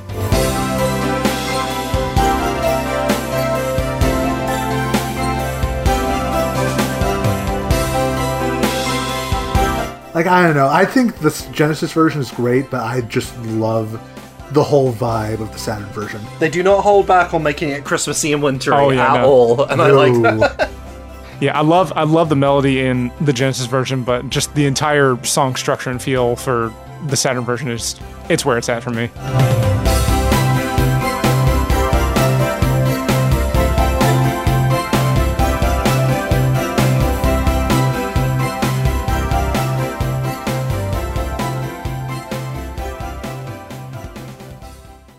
But what if we go from the cold to the hot, From Colorado to Arizona. jump into Volcano Valley Zone, starting with the Mega Drive versions by Tatsuki Maeda.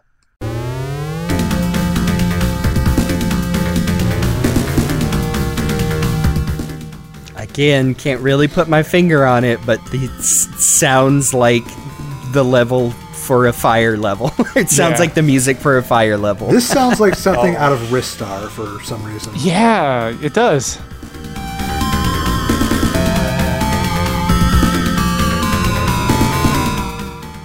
I like that for the for the percussion. There's more emphasis on going down the toms than staying on the snare drum the whole time. Because you have you do have the snare drum hits, but like the main thing is like going down like do do do do do do do. And a little pitch bend on that droning effect in the background sort of like makes you feel like, oh, it's heating up. Yeah. You You can see like the, the heat waves in the air. You can see like the little uh, thermometer like just building up and exploding.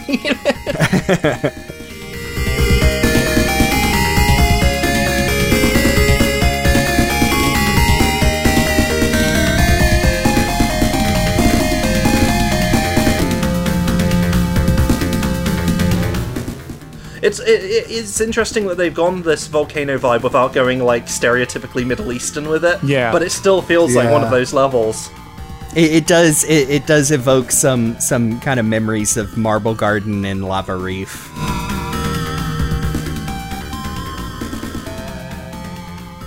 But if we jump forward to Act 2,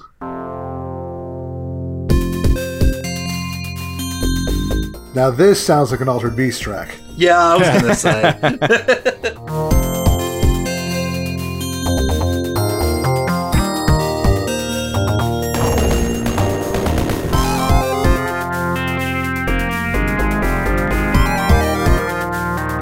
Yeah, something about this, like even with all of the like other instruments they stripped out, it's still got like a really distinct feel to it.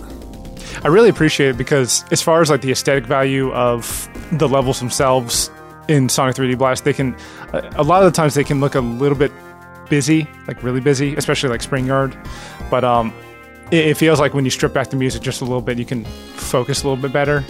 And I and and now I'm thinking about it from like a whole like finished product stance where you have the music in the level, and I feel like this just meshes really well.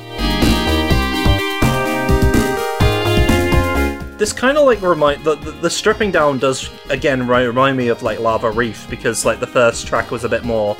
Uh, a bit more frantic and, and upbeat and energetic, and the second track is a bit more pulled back and atmospheric.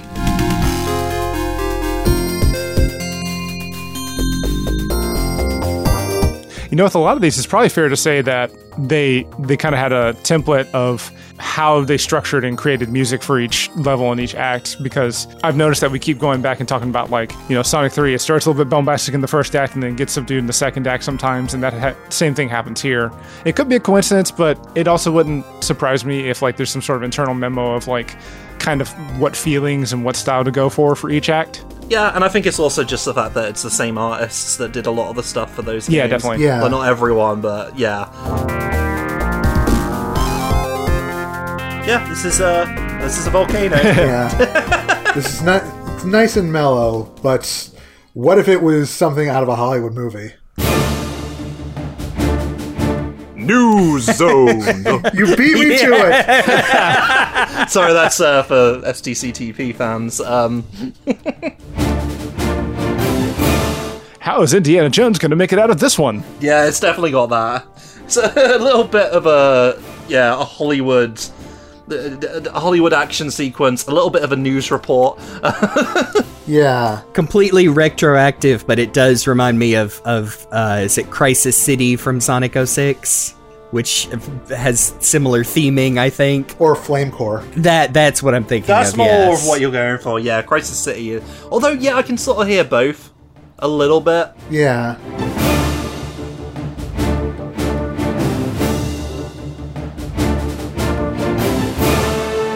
It, it's it's very driving. I like. I mean, I like that that melody right under it, right there. It definitely has that sort of like, yo, you're in the real shit now kind of. Yes, you are you are escaping this volcano. You are not trying to get into it. It's like you suddenly remembered, oh, I'm actually in a volcano. I need to get this done fast. Hope you enjoyed your winter break, because yes. you're in you're in it now. Oh no, my snowboard melted. Don't drop the birds in there. They can fly. They'll be fine. Fried flicky. Again, this I feel like I could hear this in Sonic Adventure 2 specifically, like during one of the cuts. Oh, it yeah. reminds me of like some of the late latter cutscenes in Sonic Adventure 2. Even this little part here kind of kind of reminds me of um, Death Mountain from Ocarina of Time. Yeah. Yeah, I can kind of hear it. But then you jump forward to Act 2.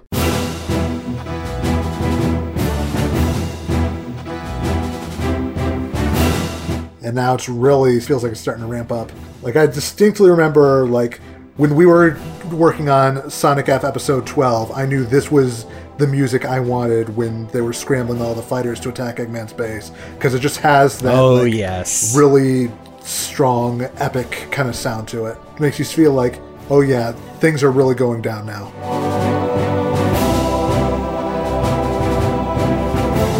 If I were to give this song like a, a really like, like a kind of songy title to it, I would be like the hero finds his resolve or something like that. yes. we're we're overcoming the third act conflict. Ironically, on Act 2. yeah. Yeah,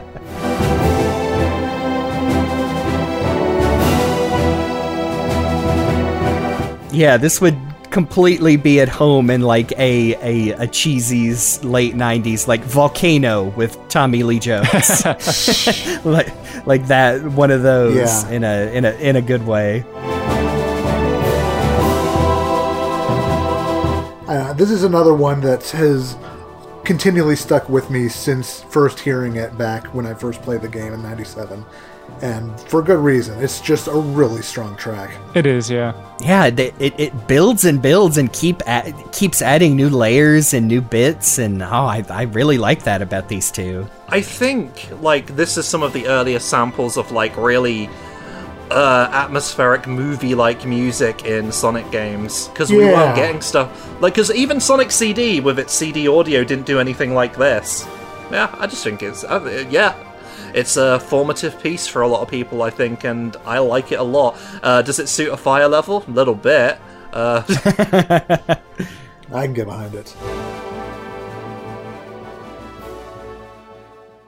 But now we're going to move on to closer to the end game with uh, Gene Gadget Zone Act 1 by Tatsuki Maeda.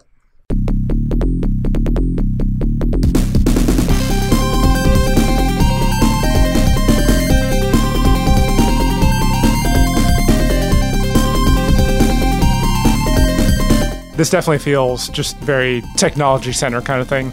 Like this is the warehouse tech stage. Yeah, this definitely comes from the same school as like Chemical Plant or Flying Battery. I was gonna say even the that beginning bass line reminds me of the uh, the electric jumping special stage from Sonic Three. Yeah. But yeah, just evokes a electricity.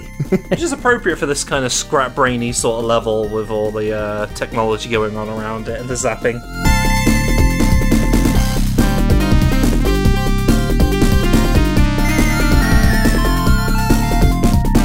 I love that through like all these Genesis tracks, the bass is never buried. Like it's it is its own competent instrument, and it sticks up there with with the leads and with the percussion. Yes, a real a, a great reminder to to listen to these either with with headphones or on a really nice stereo system uh, because it was they they really sing where you can get all those channels uh, as you're supposed to hear them.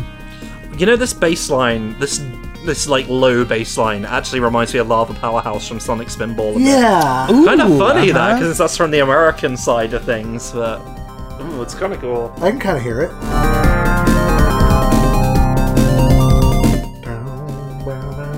Yeah, I like that melody. Oh yeah, oh man, that almost is like a uh, uh, like a yes keyboard riff. The band yes, little bit of roundabout in there. I don't understand this meme, and I'm too afraid to ask.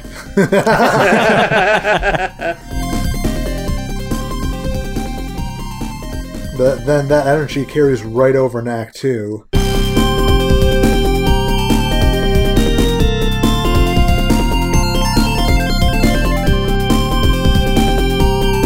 Out of all the Act One, Act Twos, this feels like it's the same song, just the the band switched it up just a little bit. Yeah, really liking those those prog prog rock keyboards. A little bit of, I mean, reminds me again, same era, but uh, some of the the synth keyboards that Kansas would put on some of their tracks. A little bit, yeah, I can totally hear that.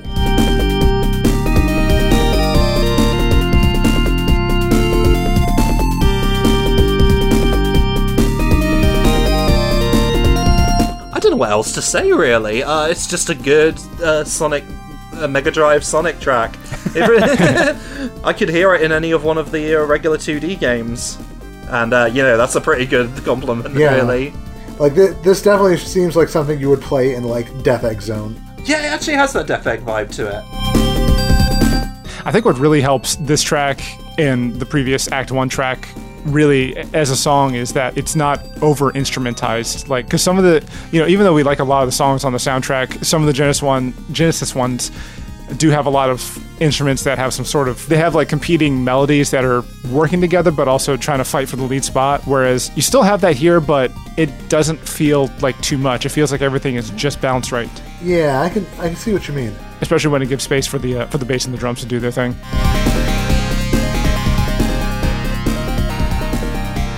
That's the Mega Drive version.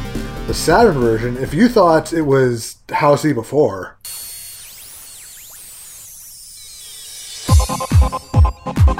oh yeah Oh, yeah.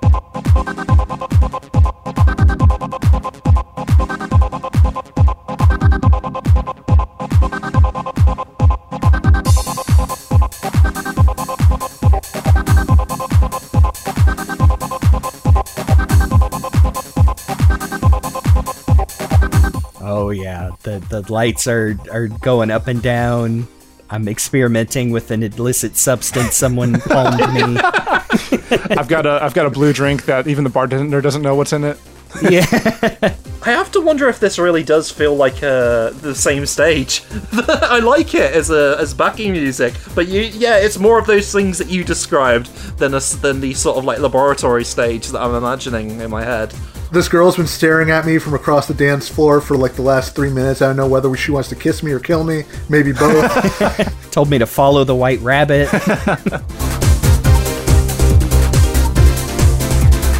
This is a, a bunch of nerds talking about what we imagine it would be like to be in a club. yes. Went once, never again. If that was not painfully obvious. No, I really like this though. Which it you know it is interesting. Uh, we said when we were going after the game itself that Gene Gadget and Panic Puppet, at least to me, kind of run together because they're both kind of like, oh, this is the Eggman Factory uh, level. So I think it's almost kind of okay that the music is so different between the versions. It does have that, and it does have that quality. Like there's almost like a, a buzzing quality to it. Like you like you can imagine some experiments going on here. Yeah. The secret laboratory underneath the club. There's also, uh, I don't know if you've noticed that we have a little bit of the main theme playing through this Yep. as well. Yeah, very pleasant. But if we jump forward to Act Two,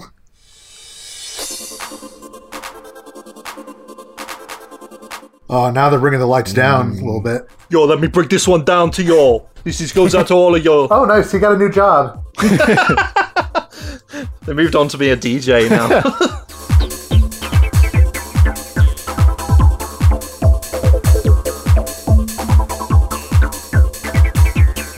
This kind of reminds me of um, Marble Madness a little bit, like the Xbox 360 arcade one. I was gonna say the that driving beat at the beginning was uh, reminds me of living in the city. Oh yeah, A little bit. I I think of like the nightclub scene from Conker's Bad Fur Day. oh, yeah, yeah, yeah. we keep coming back to rare. Yeah.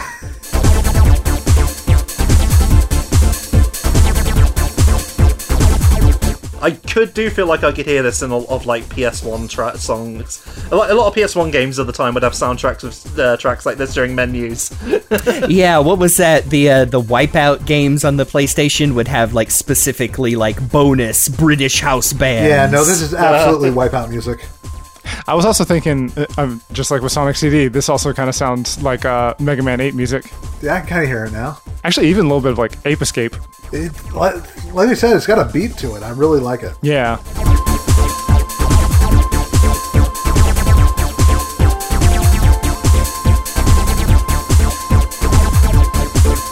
But I don't know necessarily know if it fits, you know, factory level. Yeah. all the robots are on breaks, so they're dancing. Every Friday at after hours, they all get together and they throw a couple down. This is like the the secret break room that Robotnik doesn't know about. Where the hell is everyone? opens the, opens the door to this and all the lights and Hey, Scratch, I got this cool place to show you. But don't snitch, okay? wow, this place is banging! I woke up with one of my treads missing.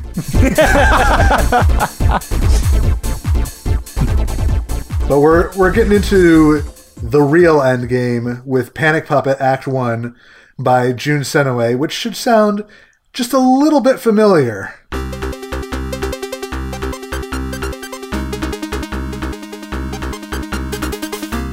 Hey, wait, I thought this was Sonic 3D Blast, not Adventure. Yeah.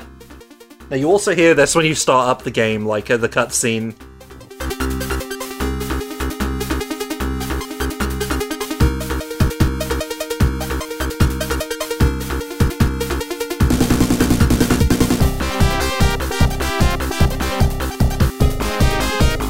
Mean, th- this track is iconic for a reason. yes. Because it was in a game that everybody played, but also because it's really good. Yes, this is the the Twinkle Park uh, kart racing in the uh, if in case you didn't know. It almost feels a bit weird to be like the first act of the last level. Uh, because of our association with this track, Yeah, like as we imagine it being in Twinkle Twinkle Park, not in like the final battle. Well, I will I will tell you why it feels weird because it was originally written for a special stage. oh, well, that checks out.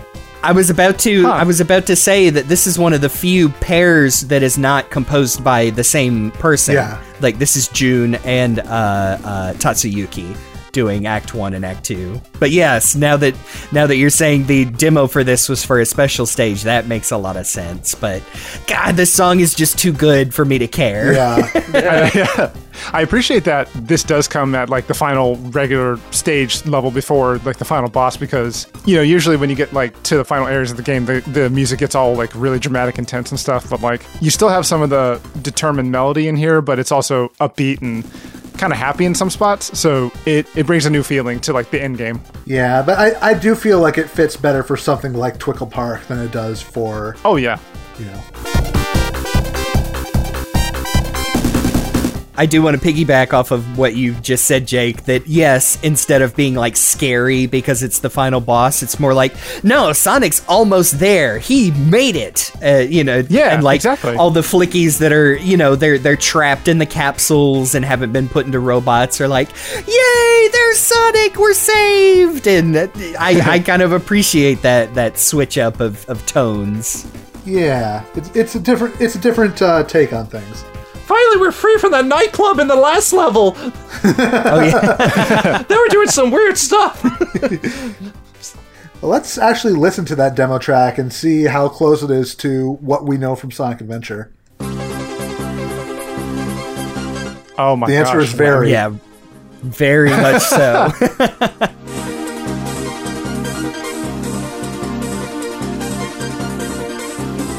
Like it's de- the instrumentation is definitely different, but it's very close to what we ended up getting for Twinkle Park.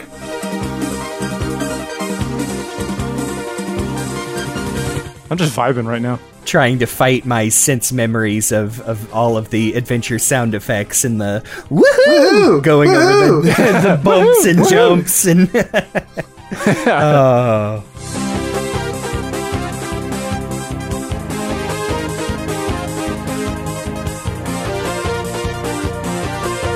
so it was meant for the special stage. You said. Yes. a, a special stage. a, a special stage, yeah. Like this was Okay. labeled on the demo uh, cassette that Jon Burton had as special stage.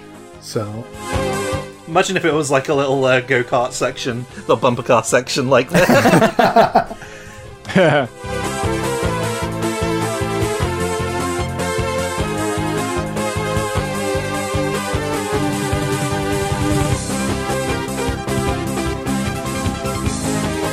For this demo, I specifically, I really like the sound of the the synth that's used. It's, I, I can't describe it. It just it hits my ear just right. I really, really, really like yeah, I think it's one of those square, uh, the square leads uh, that they're using here. That makes sense. Yeah. yeah, it's a little bit different from what we would come to know from Adventure, but I think it still sounds really good.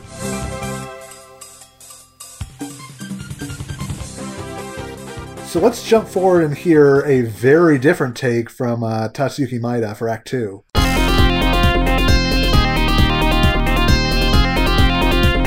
Two completely different. Yeah, now this is what I think of when I think like final stage music.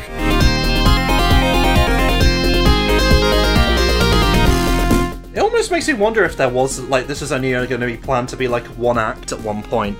That's possible. Yeah, like some some final zones. And that's why they decide they were like, oh no, we don't have another track. Uh, hey, what about that special stage track we never used? I feel like this belongs in a beat 'em up. Yep. Yeah. Like I could see this in like a final fight or something.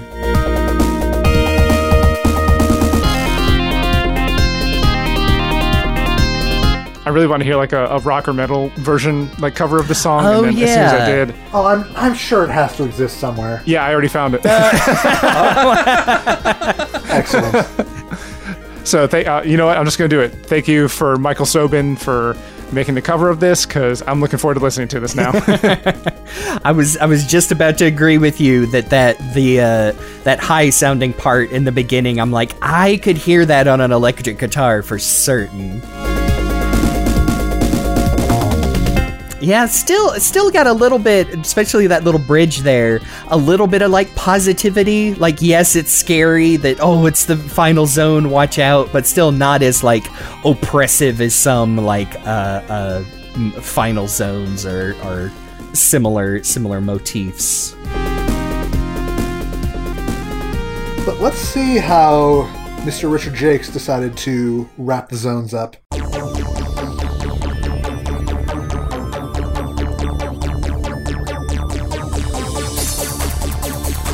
Still pretty housey, but there's definitely a more ominous vibe to this.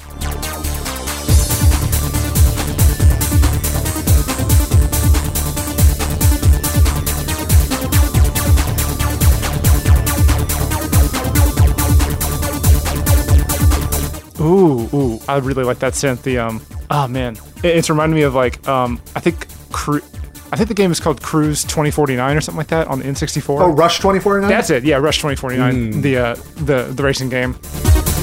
Uh, I even get some, and again, uh, this is just my basic showing, but like some of the some of the artists that are on the Matrix movies, which again, a lot of house, a lot of techno, like that beginning part especially sounded like uh, some of that.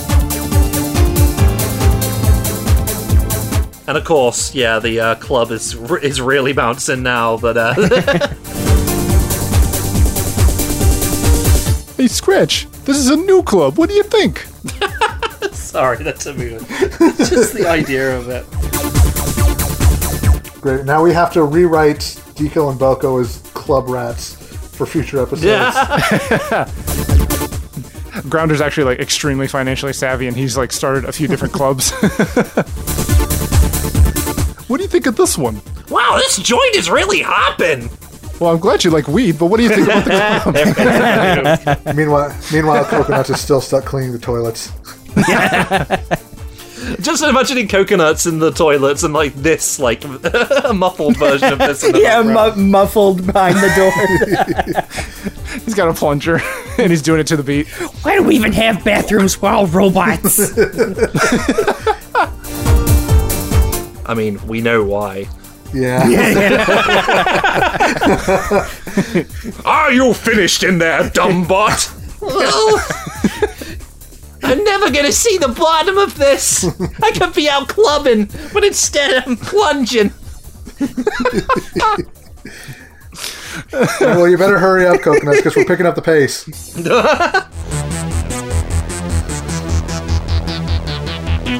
oh Th- yeah. This feels like a little bit like the Bad Future remix of the previous track.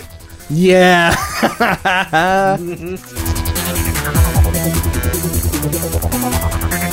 See, the problem is, the problem is Robotnik went to the club, uh, and now he's back, and it's a real bad future for for coconuts. I'll show you dumbots how to rave. That's great. I, I wanted to be clear that uh, even if we are quiet through some of these sections, it's because I am bouncing my legs up and down to the beat. Oh, yeah, me too. grooving. Yeah, this It's- is really good. I'm dancing in my chair. Like the instrumentation, the difference really like adds something to it. Like it makes it makes it really feel like a little bit more menacing somehow. I can't put my finger on it, but just something about maybe it's just because it's you know a faster tempo. Yeah, and it, like that little that little melody is very ethereal, like you know, kind of wispy, almost ghostly, and that does uh, add a little bit of tension Yeah. behind this uh, really driving beat. It kind of it's like leaning into it's leaning into a trance track now, which I kind of like. This this is not what I would imagine for a, a typical Sonic uh, final level theme, but I like it a lot.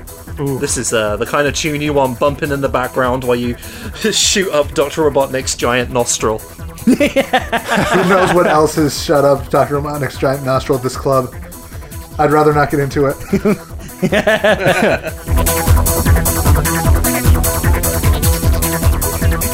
this is it, though. We are entering the final battle, beginning with the Mega Drive version by Masaru Setsumaru.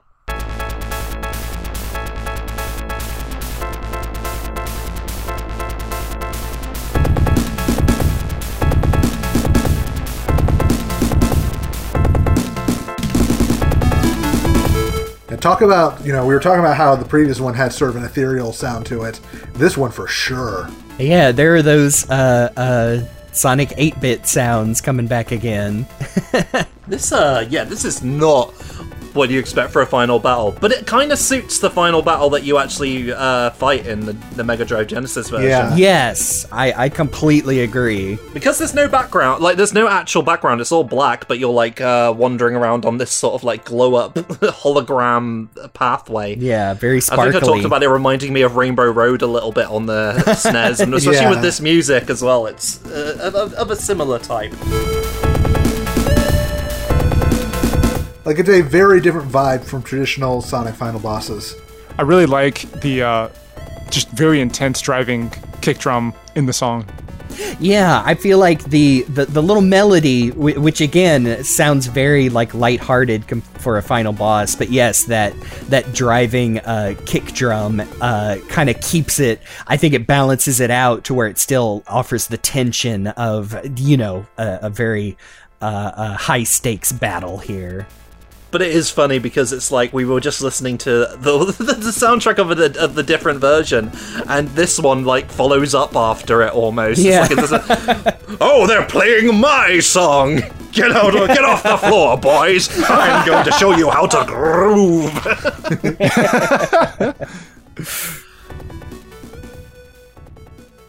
Whereas in the Saturn version,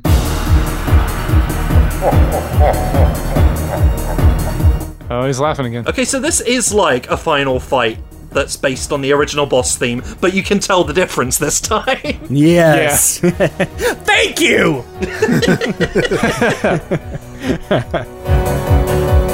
Yeah, they've upped the tempo, uh, and I feel there's a bit more to it. I don't know what it is. Is the instrumentation a little heavier? I don't know. it's it's very similar instrumentation to the normal boss theme, but you know, maybe it's just the tempo, but something about it just feels like a lot more aggressive. It's like, what if the London Symphony Orchestra and deadmau5 collaborated on this?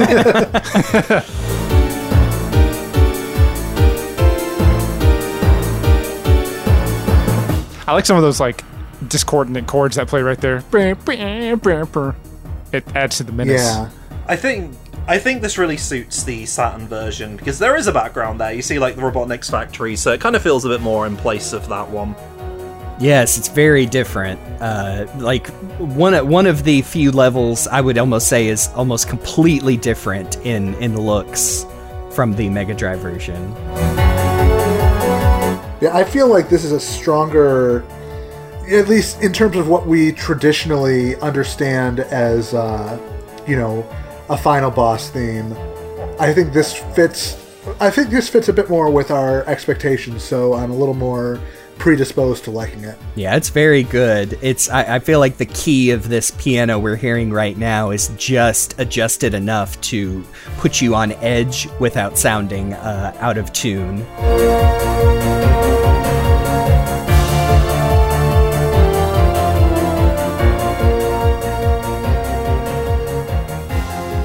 Strong finish for the Saturn soundtrack, but what if I told you all that there were multiple songs that were cut from the Genesis Mega Drive version? I'd believe it. You probably should. I'd say you're crazy.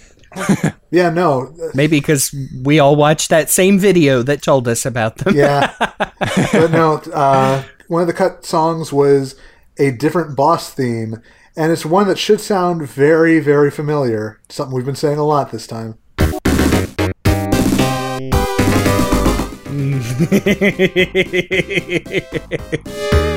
Yeah, so this got reused and uh, adapted as the boss theme for Sonic 4 Episode 1. Oh, that's what this is. Boy, did it ever. Or at least the first phase, anyway. Yeah.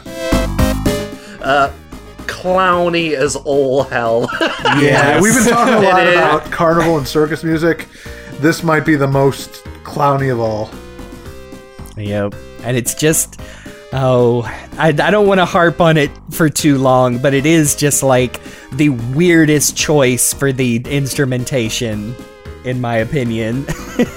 I need a good boss music. What can you give me? Come on, get over here. The boss wants some, wants some theme music. All right, here we go.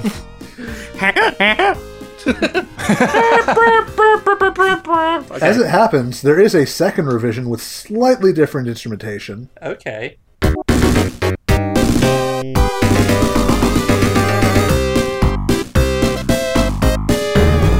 There it is. Oh, a little bit, little bit Sonic oh, the 1. big.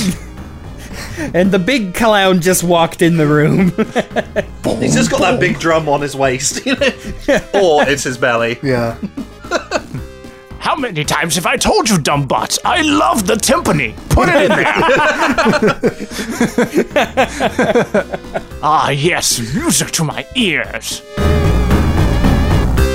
God, you better skip to the next one quick because I'm s- starting to warm up to this tune. Well, I got bad news for you because the next one is a demo version. Boss minor key.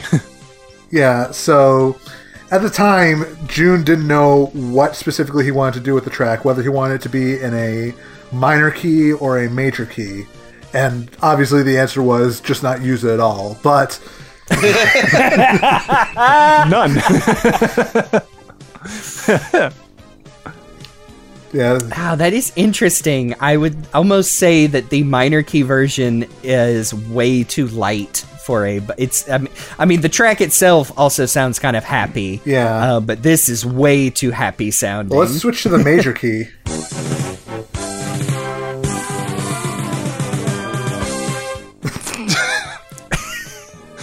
okay, it's not much better. Uh, it, it reminds me so much of Robotnik from Adventures of Sonic. Yeah. just- I- I, can see his his dumb laboratory on the top of the hill. And He's- just ba ba da ba ba ba. Doing his his strutting walk with his butt cheeks sticking Yeah. out. Yep. Please, you laudness, put some pants on. Yeah, en- enough of this song because I feel like it's going to end up doing horrible things to us if we keep listening to it. Uh, but there's a second uh, unused track on the Genesis version that was originally intended for another type of special stage.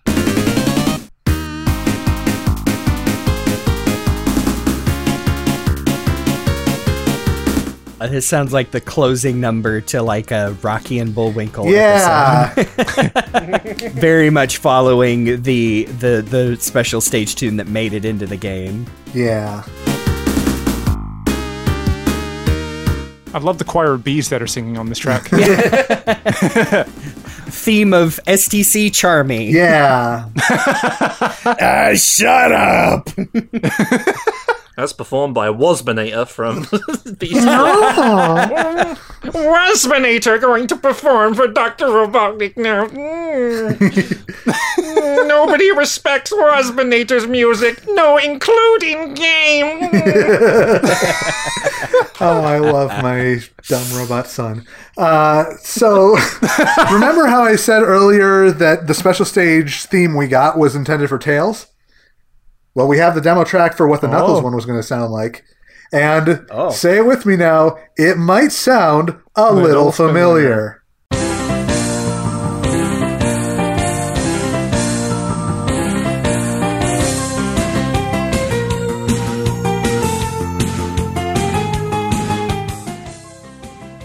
Remember how we already reused one song for Twinkle Park? oh, I wasn't oh my gosh! I know it. this.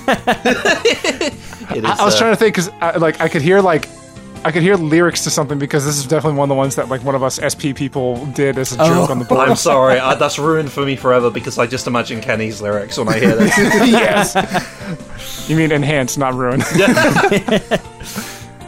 No, this is the main slash roller coaster version of Twinkle Park. the castle area, yeah, it's real Which would then get reused again for Sonic 4. Oh, you're right, yeah. Oh, weird! I completely forgot about that.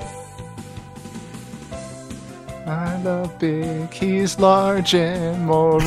That's his appeal, I think. Um, I'm in closing. I just say that Twinkle Park hates your guts. I'm done.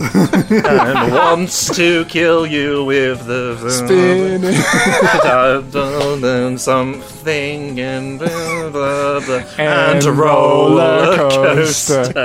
Oh man, the coaster. This will be fun. Let's, Let's get, get going. going. This joke is for just Uh, us. yes. Okay, we need, we did stop before this goes too far. but yeah, that brings us to the literal end. So let's listen to the ending themes, not the credits themes, the ending themes from each game. So here's the ending theme of the Mega Drive version by Jun Senoue.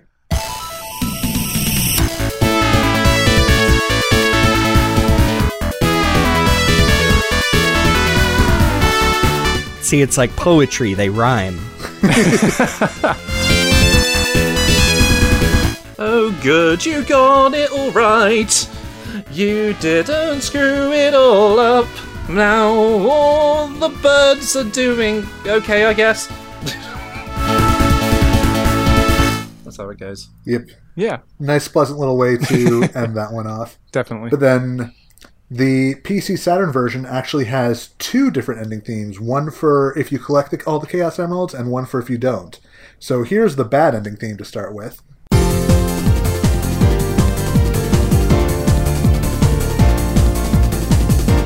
You gotta be on your homework. You could have tried harder. yes, I was about to say it's like, eh, you tried your best.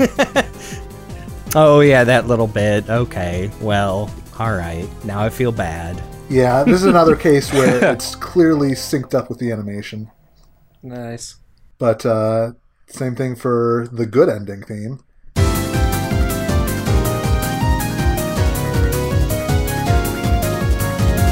It's even happier. I feel like this should could have been reused for Sonic and Sega All Stars Racing at some point. Yeah. Make it, just making like a whole track out of it, honestly.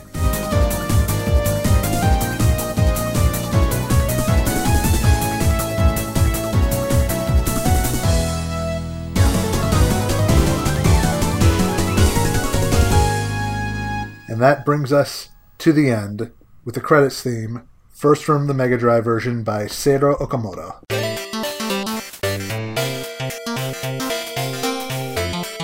This is uh, Mega Drive credits theme. Yeah. Right, uh, Oh yeah, this is, this gives me those Sonic 3 vibes big time. this is definitely a bop.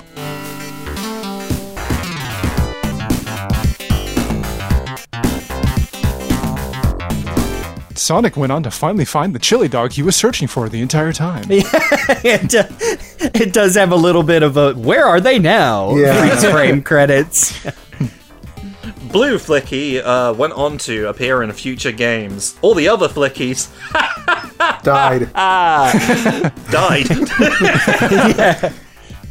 Purple Flicky went into STEM and became a programmer. oh, that's nice, actually. Or is it? That's, that's actually the bad ending. Um, Yeah. Red Flicky became a UFC fighter. He's still fighting to this day.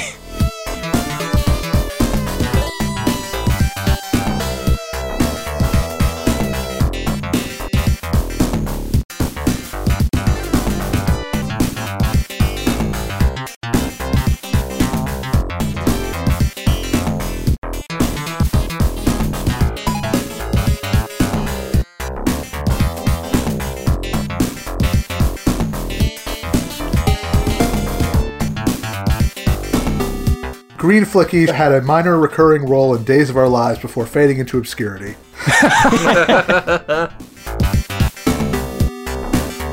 this is so nerdy, and it's probably going to be like something I would enjoy.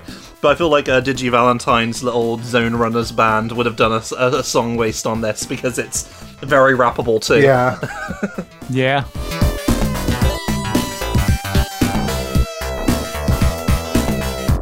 Sorry, I was just gonna say I really like those little flourishes at the uh I don't know, would you call it a chorus there? Yeah. The little twing doot doot. Oh yeah. I can also imagine this in ToeJam and Earl. Now I That think too. about it. So now we jump forward reluctantly to the Saturn version, which I believe we're all very familiar with.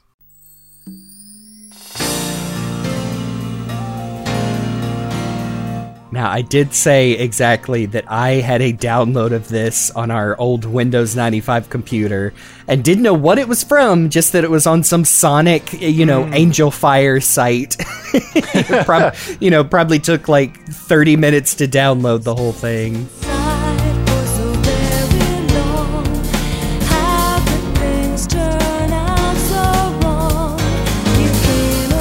And you know, it's this kind of song. Uh, there's lots of people are quick to point out, especially on lots of like wikis documenting their history of it, that it doesn't really have anything to do with the game itself, and in fact would probably fit Sonic CD better as a like, oh, Amy Rose, Sonic rescued me. This is my love theme for him.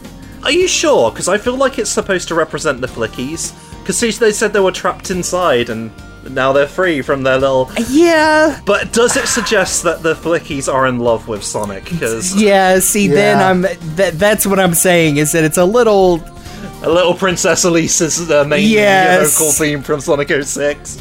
I get yeah, drawing parallels where her yeah, Lisa's themes are incredibly on the nose. this one is there's a little interpretation to it. Maybe okay, okay. Let me get let me get hippy dippy for a second. What if this is from the perspective of the island itself, and this Oh, is like that's- m- this is Mother Nature thanking Sonic the Hedgehog? Mother Nature sees Sonic as her hero. Yeah, I could. That's how much of an important character he is. But I do feel like this is of its time, and I feel like it almost needs like a, a male voice to sing harmonize with. like it's that's that sort of song. Yeah, a little bit. Uh, the vocals in this song were performed by Debbie Morris, who I tried to look up and couldn't find any other stuff that she'd worked on. She had a couple of special thanks in a few other Sega games, but nothing like concrete that I could find.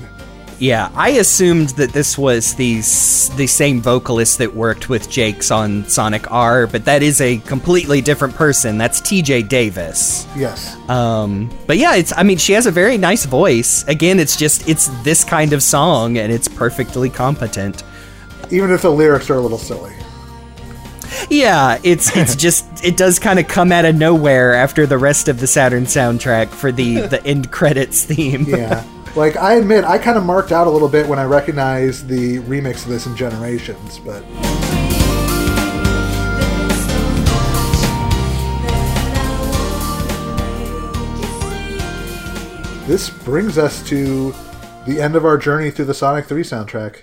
That was a bunch of good music. It music. was. It really was, honestly. Like, like I, I hate to sound wishy-washy once again, but I mean they're both very nice, and I would definitely like listening to them on their own as well as in the games. Um, I think I'm just gonna come down on what I said at the top: is that these Saturn tracks perfectly fit that version of the game because of all the differences and uh, you know the added atmosphere. Whereas the uh, Genesis Mega Drive sounds like a bunch of artists who were composing for the Genesis uh, uh, for years and years, and this is how they were kind of going out on top. It's a it's a Mega Drive Sonic soundtrack in that one in that respect. It's and it's good. Uh, this has been a very fun time comparing these two. I just think we heard a considerable amount more clown music than we were expecting. I- I'm glad that we took the time to listen to both of these soundtracks because when we last recorded, when we were talking about just the game itself of Sonic 3D Blast, there's like you know a lot of like pleasantness to it. We're like, oh, that's nice. I like that. That's good. This is a good game. And like, I feel like if we had stopped it there, I personally would have lost out on some legitimately super good music. Like, like I said earlier, my favorite tracks for both the Saturn and the Genesis versions are Rusty Ruins because both of them just slap. I love them.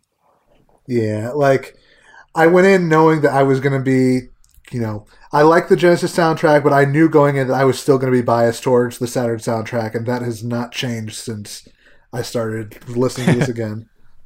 So, do we do what we did last time and ask each other which version we like the best?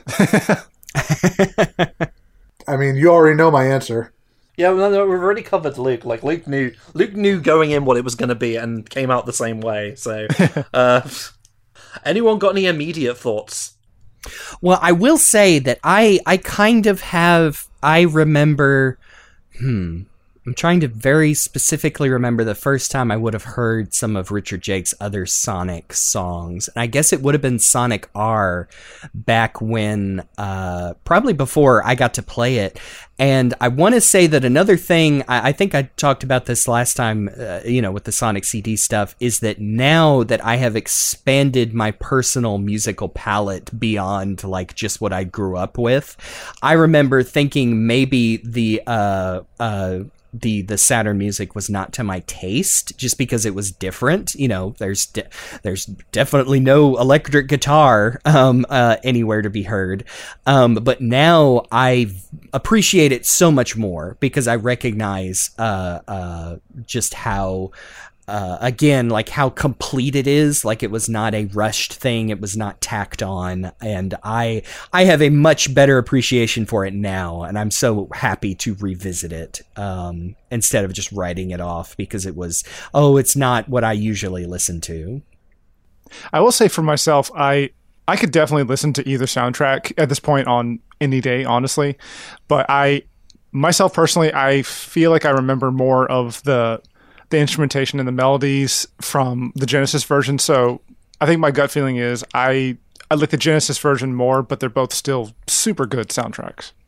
It's kind of funny for me. Um, I, I feel like kind of like what Jeremy is saying. I don't know if my musical tastes would have been able to appreciate these quite as much if I'd uh, experienced them when I was younger, specifically for the Saturn and PC one because I was like one of those kids who was like, "Ugh, I hate the music that all the other kids are listening to. Dance, trance, rave. What's all that about? It's a load of noise." You know, I was an old man before I became an old man. uh, but I think, yeah, like now as I am now, I really appreciate the uh, Saturn soundtrack, and I, I'm really impressed with like the broad range of musical styles, even if a few of the tracks are a bit strange, maybe not super fitting. Uh, there is like my my silly lizard um, Sega fan brain that's always going to sort of like lean towards a Mega Drive soundtrack, but I don't know. I don't know where I stand in the end. I think they're both really good and fit the individual versions of the game that they uh, they're from.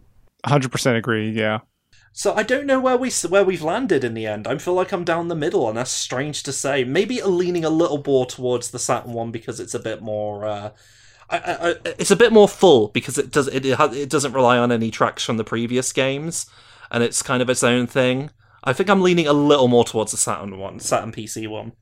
As much as I completely mark out over all of the songs that made it over to Sonic Adventure, um, taking that away, I, I I do agree with you that you know stuff like the uh, the the Panic Puppet uh, discordance in the the Mega Drive version is not in the Saturn version um, for that reason, and so I I guess on a on that technical level, I do give uh, maybe a couple more high higher marks to the Saturn version. Yes. I'm in the minority this time. That's fair. I mean, they're both good. yeah, for sure. Oh, yeah. Like uh, that's where we landed last time. Is both great soundtracks, and that's kind of we have that wishy-washy stance in the end, but we do we did land somewhere. and I do I, I do still think it's fundamentally different because these are different versions of the game and not just it's not just the music that is different. yeah, that's kind of the thing. and they, they, like I said, they fit the versions of the game that they come with. Either way, I've converted you to my side. My plan is at last complete. yeah, this was a lot of fun to go back and revisit that soundtrack. And I look forward to whenever we figure out what the next way that we could do this is because I always enjoy these listening parties we do. Yeah, it's it's so much fun.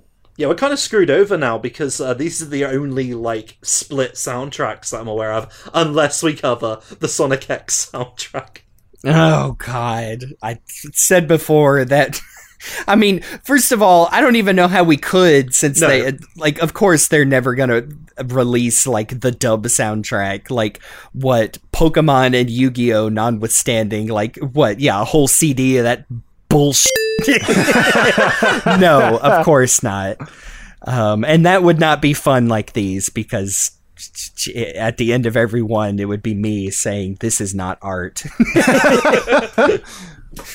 I'm mean now. but I think we are going to find a way to cover other soundtracks, even if it's not comparison ones. Uh, I just like sitting and listening to Sonic music, and it's even more fun when I get to do it with friends. Oh yeah. So let's do it again Yes. somehow, someday, Yeah, somehow. we'll we'll, fig- we'll figure it out. There, there's got to be something out there that's similar enough that we can compare.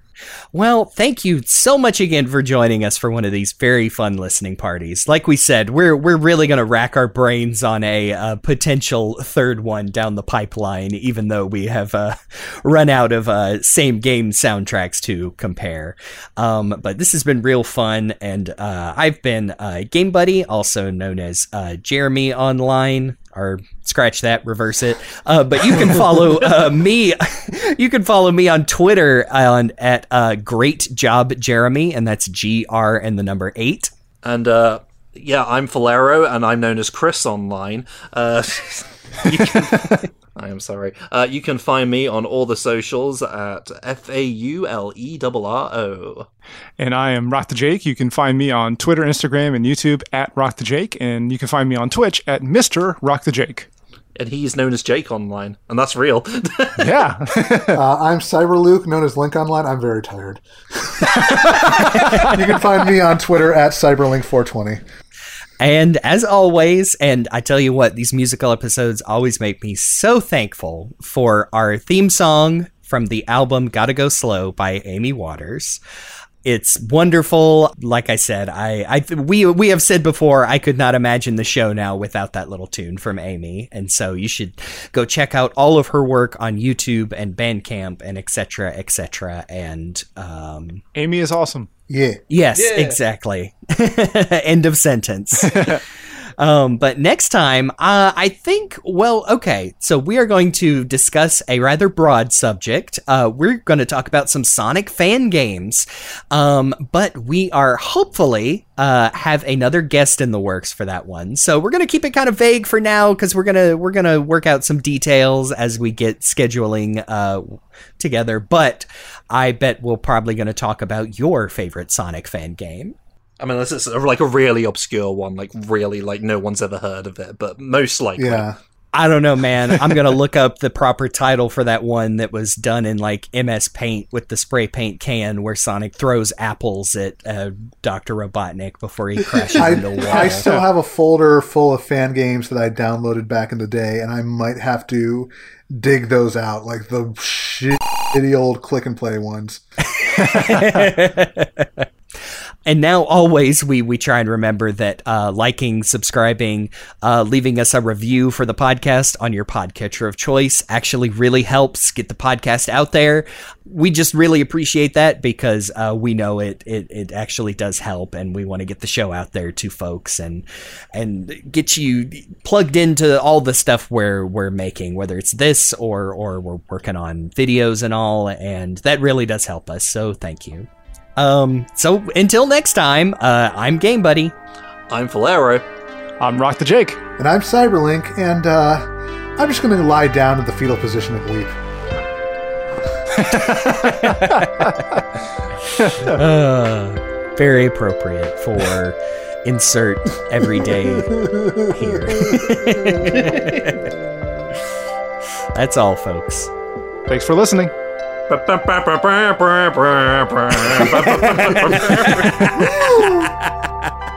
ha!